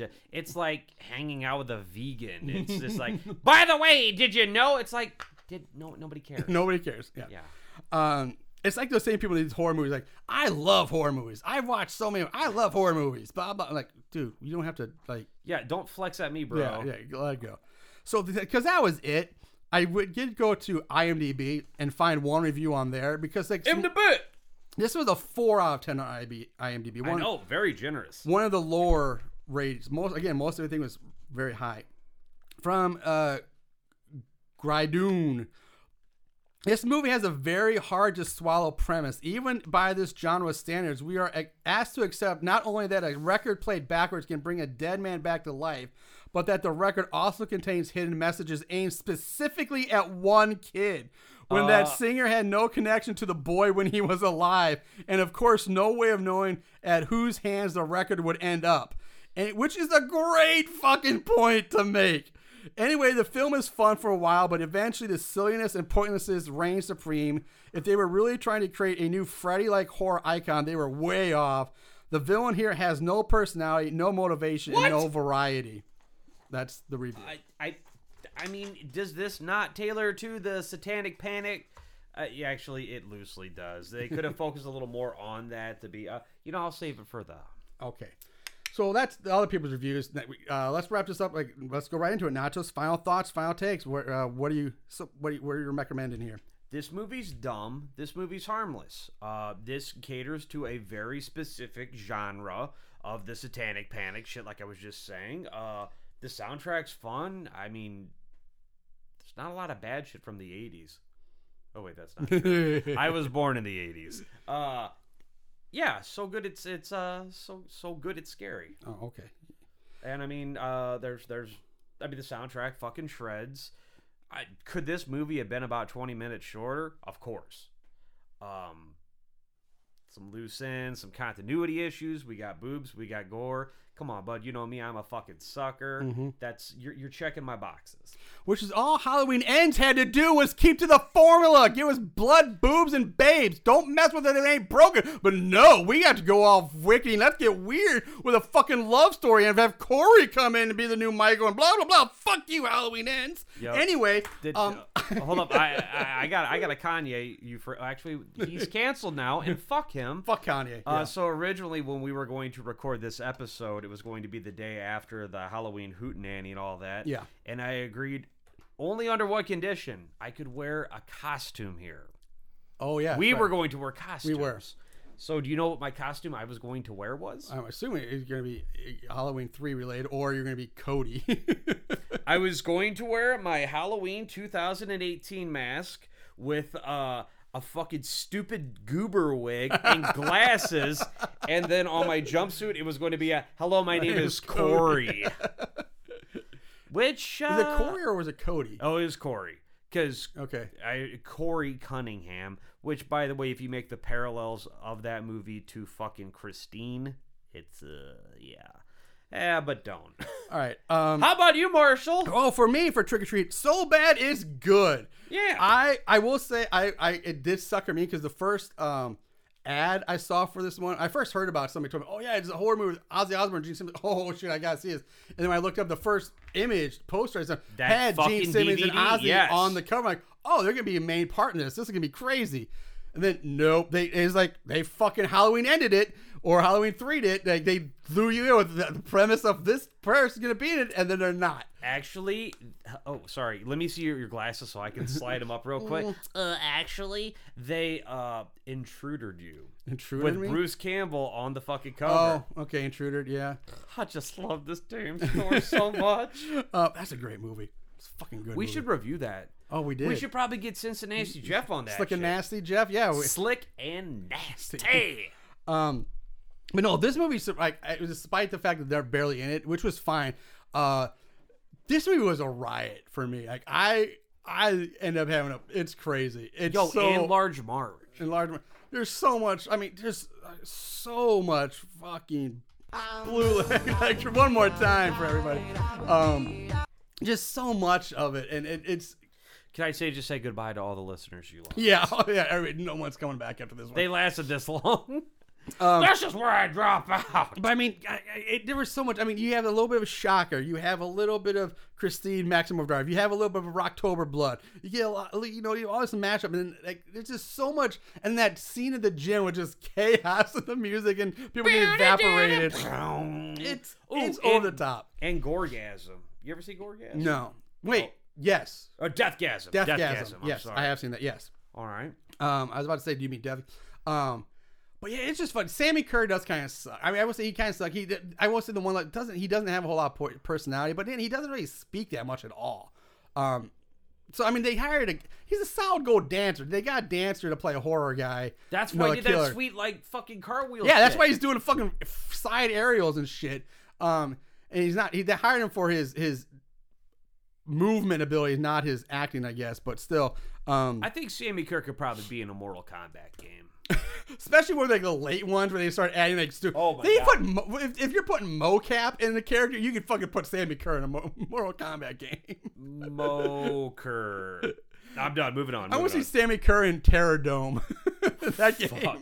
I mean, they have Matt Cordell. Yeah, I, I, I as was well. super surprised. Um, but no, I don't have much. This movie was just a, a pleasant surprise. Uh, I had fun with it. It's it's ridiculous. Um, it's free on YouTube. If you can just go on YouTube and search Trick or Treat 1986, and you can find the whole movie there. Um, I, it's free. I'd say go watch it, man. It's fun. Yeah, get some buddies, get some buds, get some brews, get some babes, get some blowjobs, get some bananas, Yep. get some bratwurst, uh, and watch this movie. I don't know, uh, Marshall. If you had to double feature this with another film, what would you uh, what would you tag team it with? Um, well, just because we talked about it enough, it's come up a few times. I I might go Rocktober Blood. Uh, just if you if you d- want to double up on the rock horror mo- the rock horror movies. Yeah, Um, you know, uh, same. yeah. I was gonna say slash a lantern, but not really. That focuses. I mean, it's definitely in the realm of the satanic shit, and also, do you ever, do you ever You mean watch? Hack-O-Lantern? Ha, what I say? Slash, Slash a lantern. Slash a lantern. Sure, that. Hack a. Lantern. That's another wacky, crazy one. That's that's fun. But I would match this with Rocktober Blood. So did you uh, did you ever watch It's Always Sunny?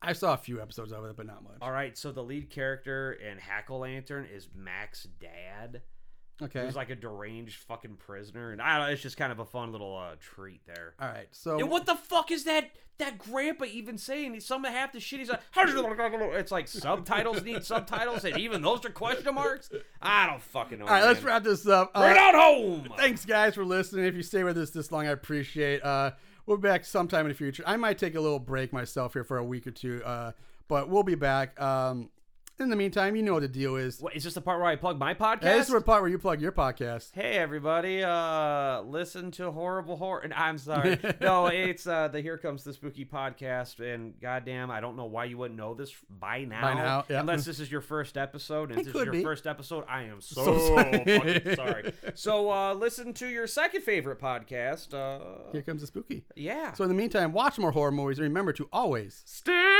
spooky and keep it blue. Fucking ham. Here's the story about a little guy that lives in a blue world. And all day and all night, and everything he sees is just blue. Like him, inside and outside. His house with blue little window and a blue Corvette. And everything is blue for him and himself and everybody around body till this end. I moved, I've been deed, I've been died.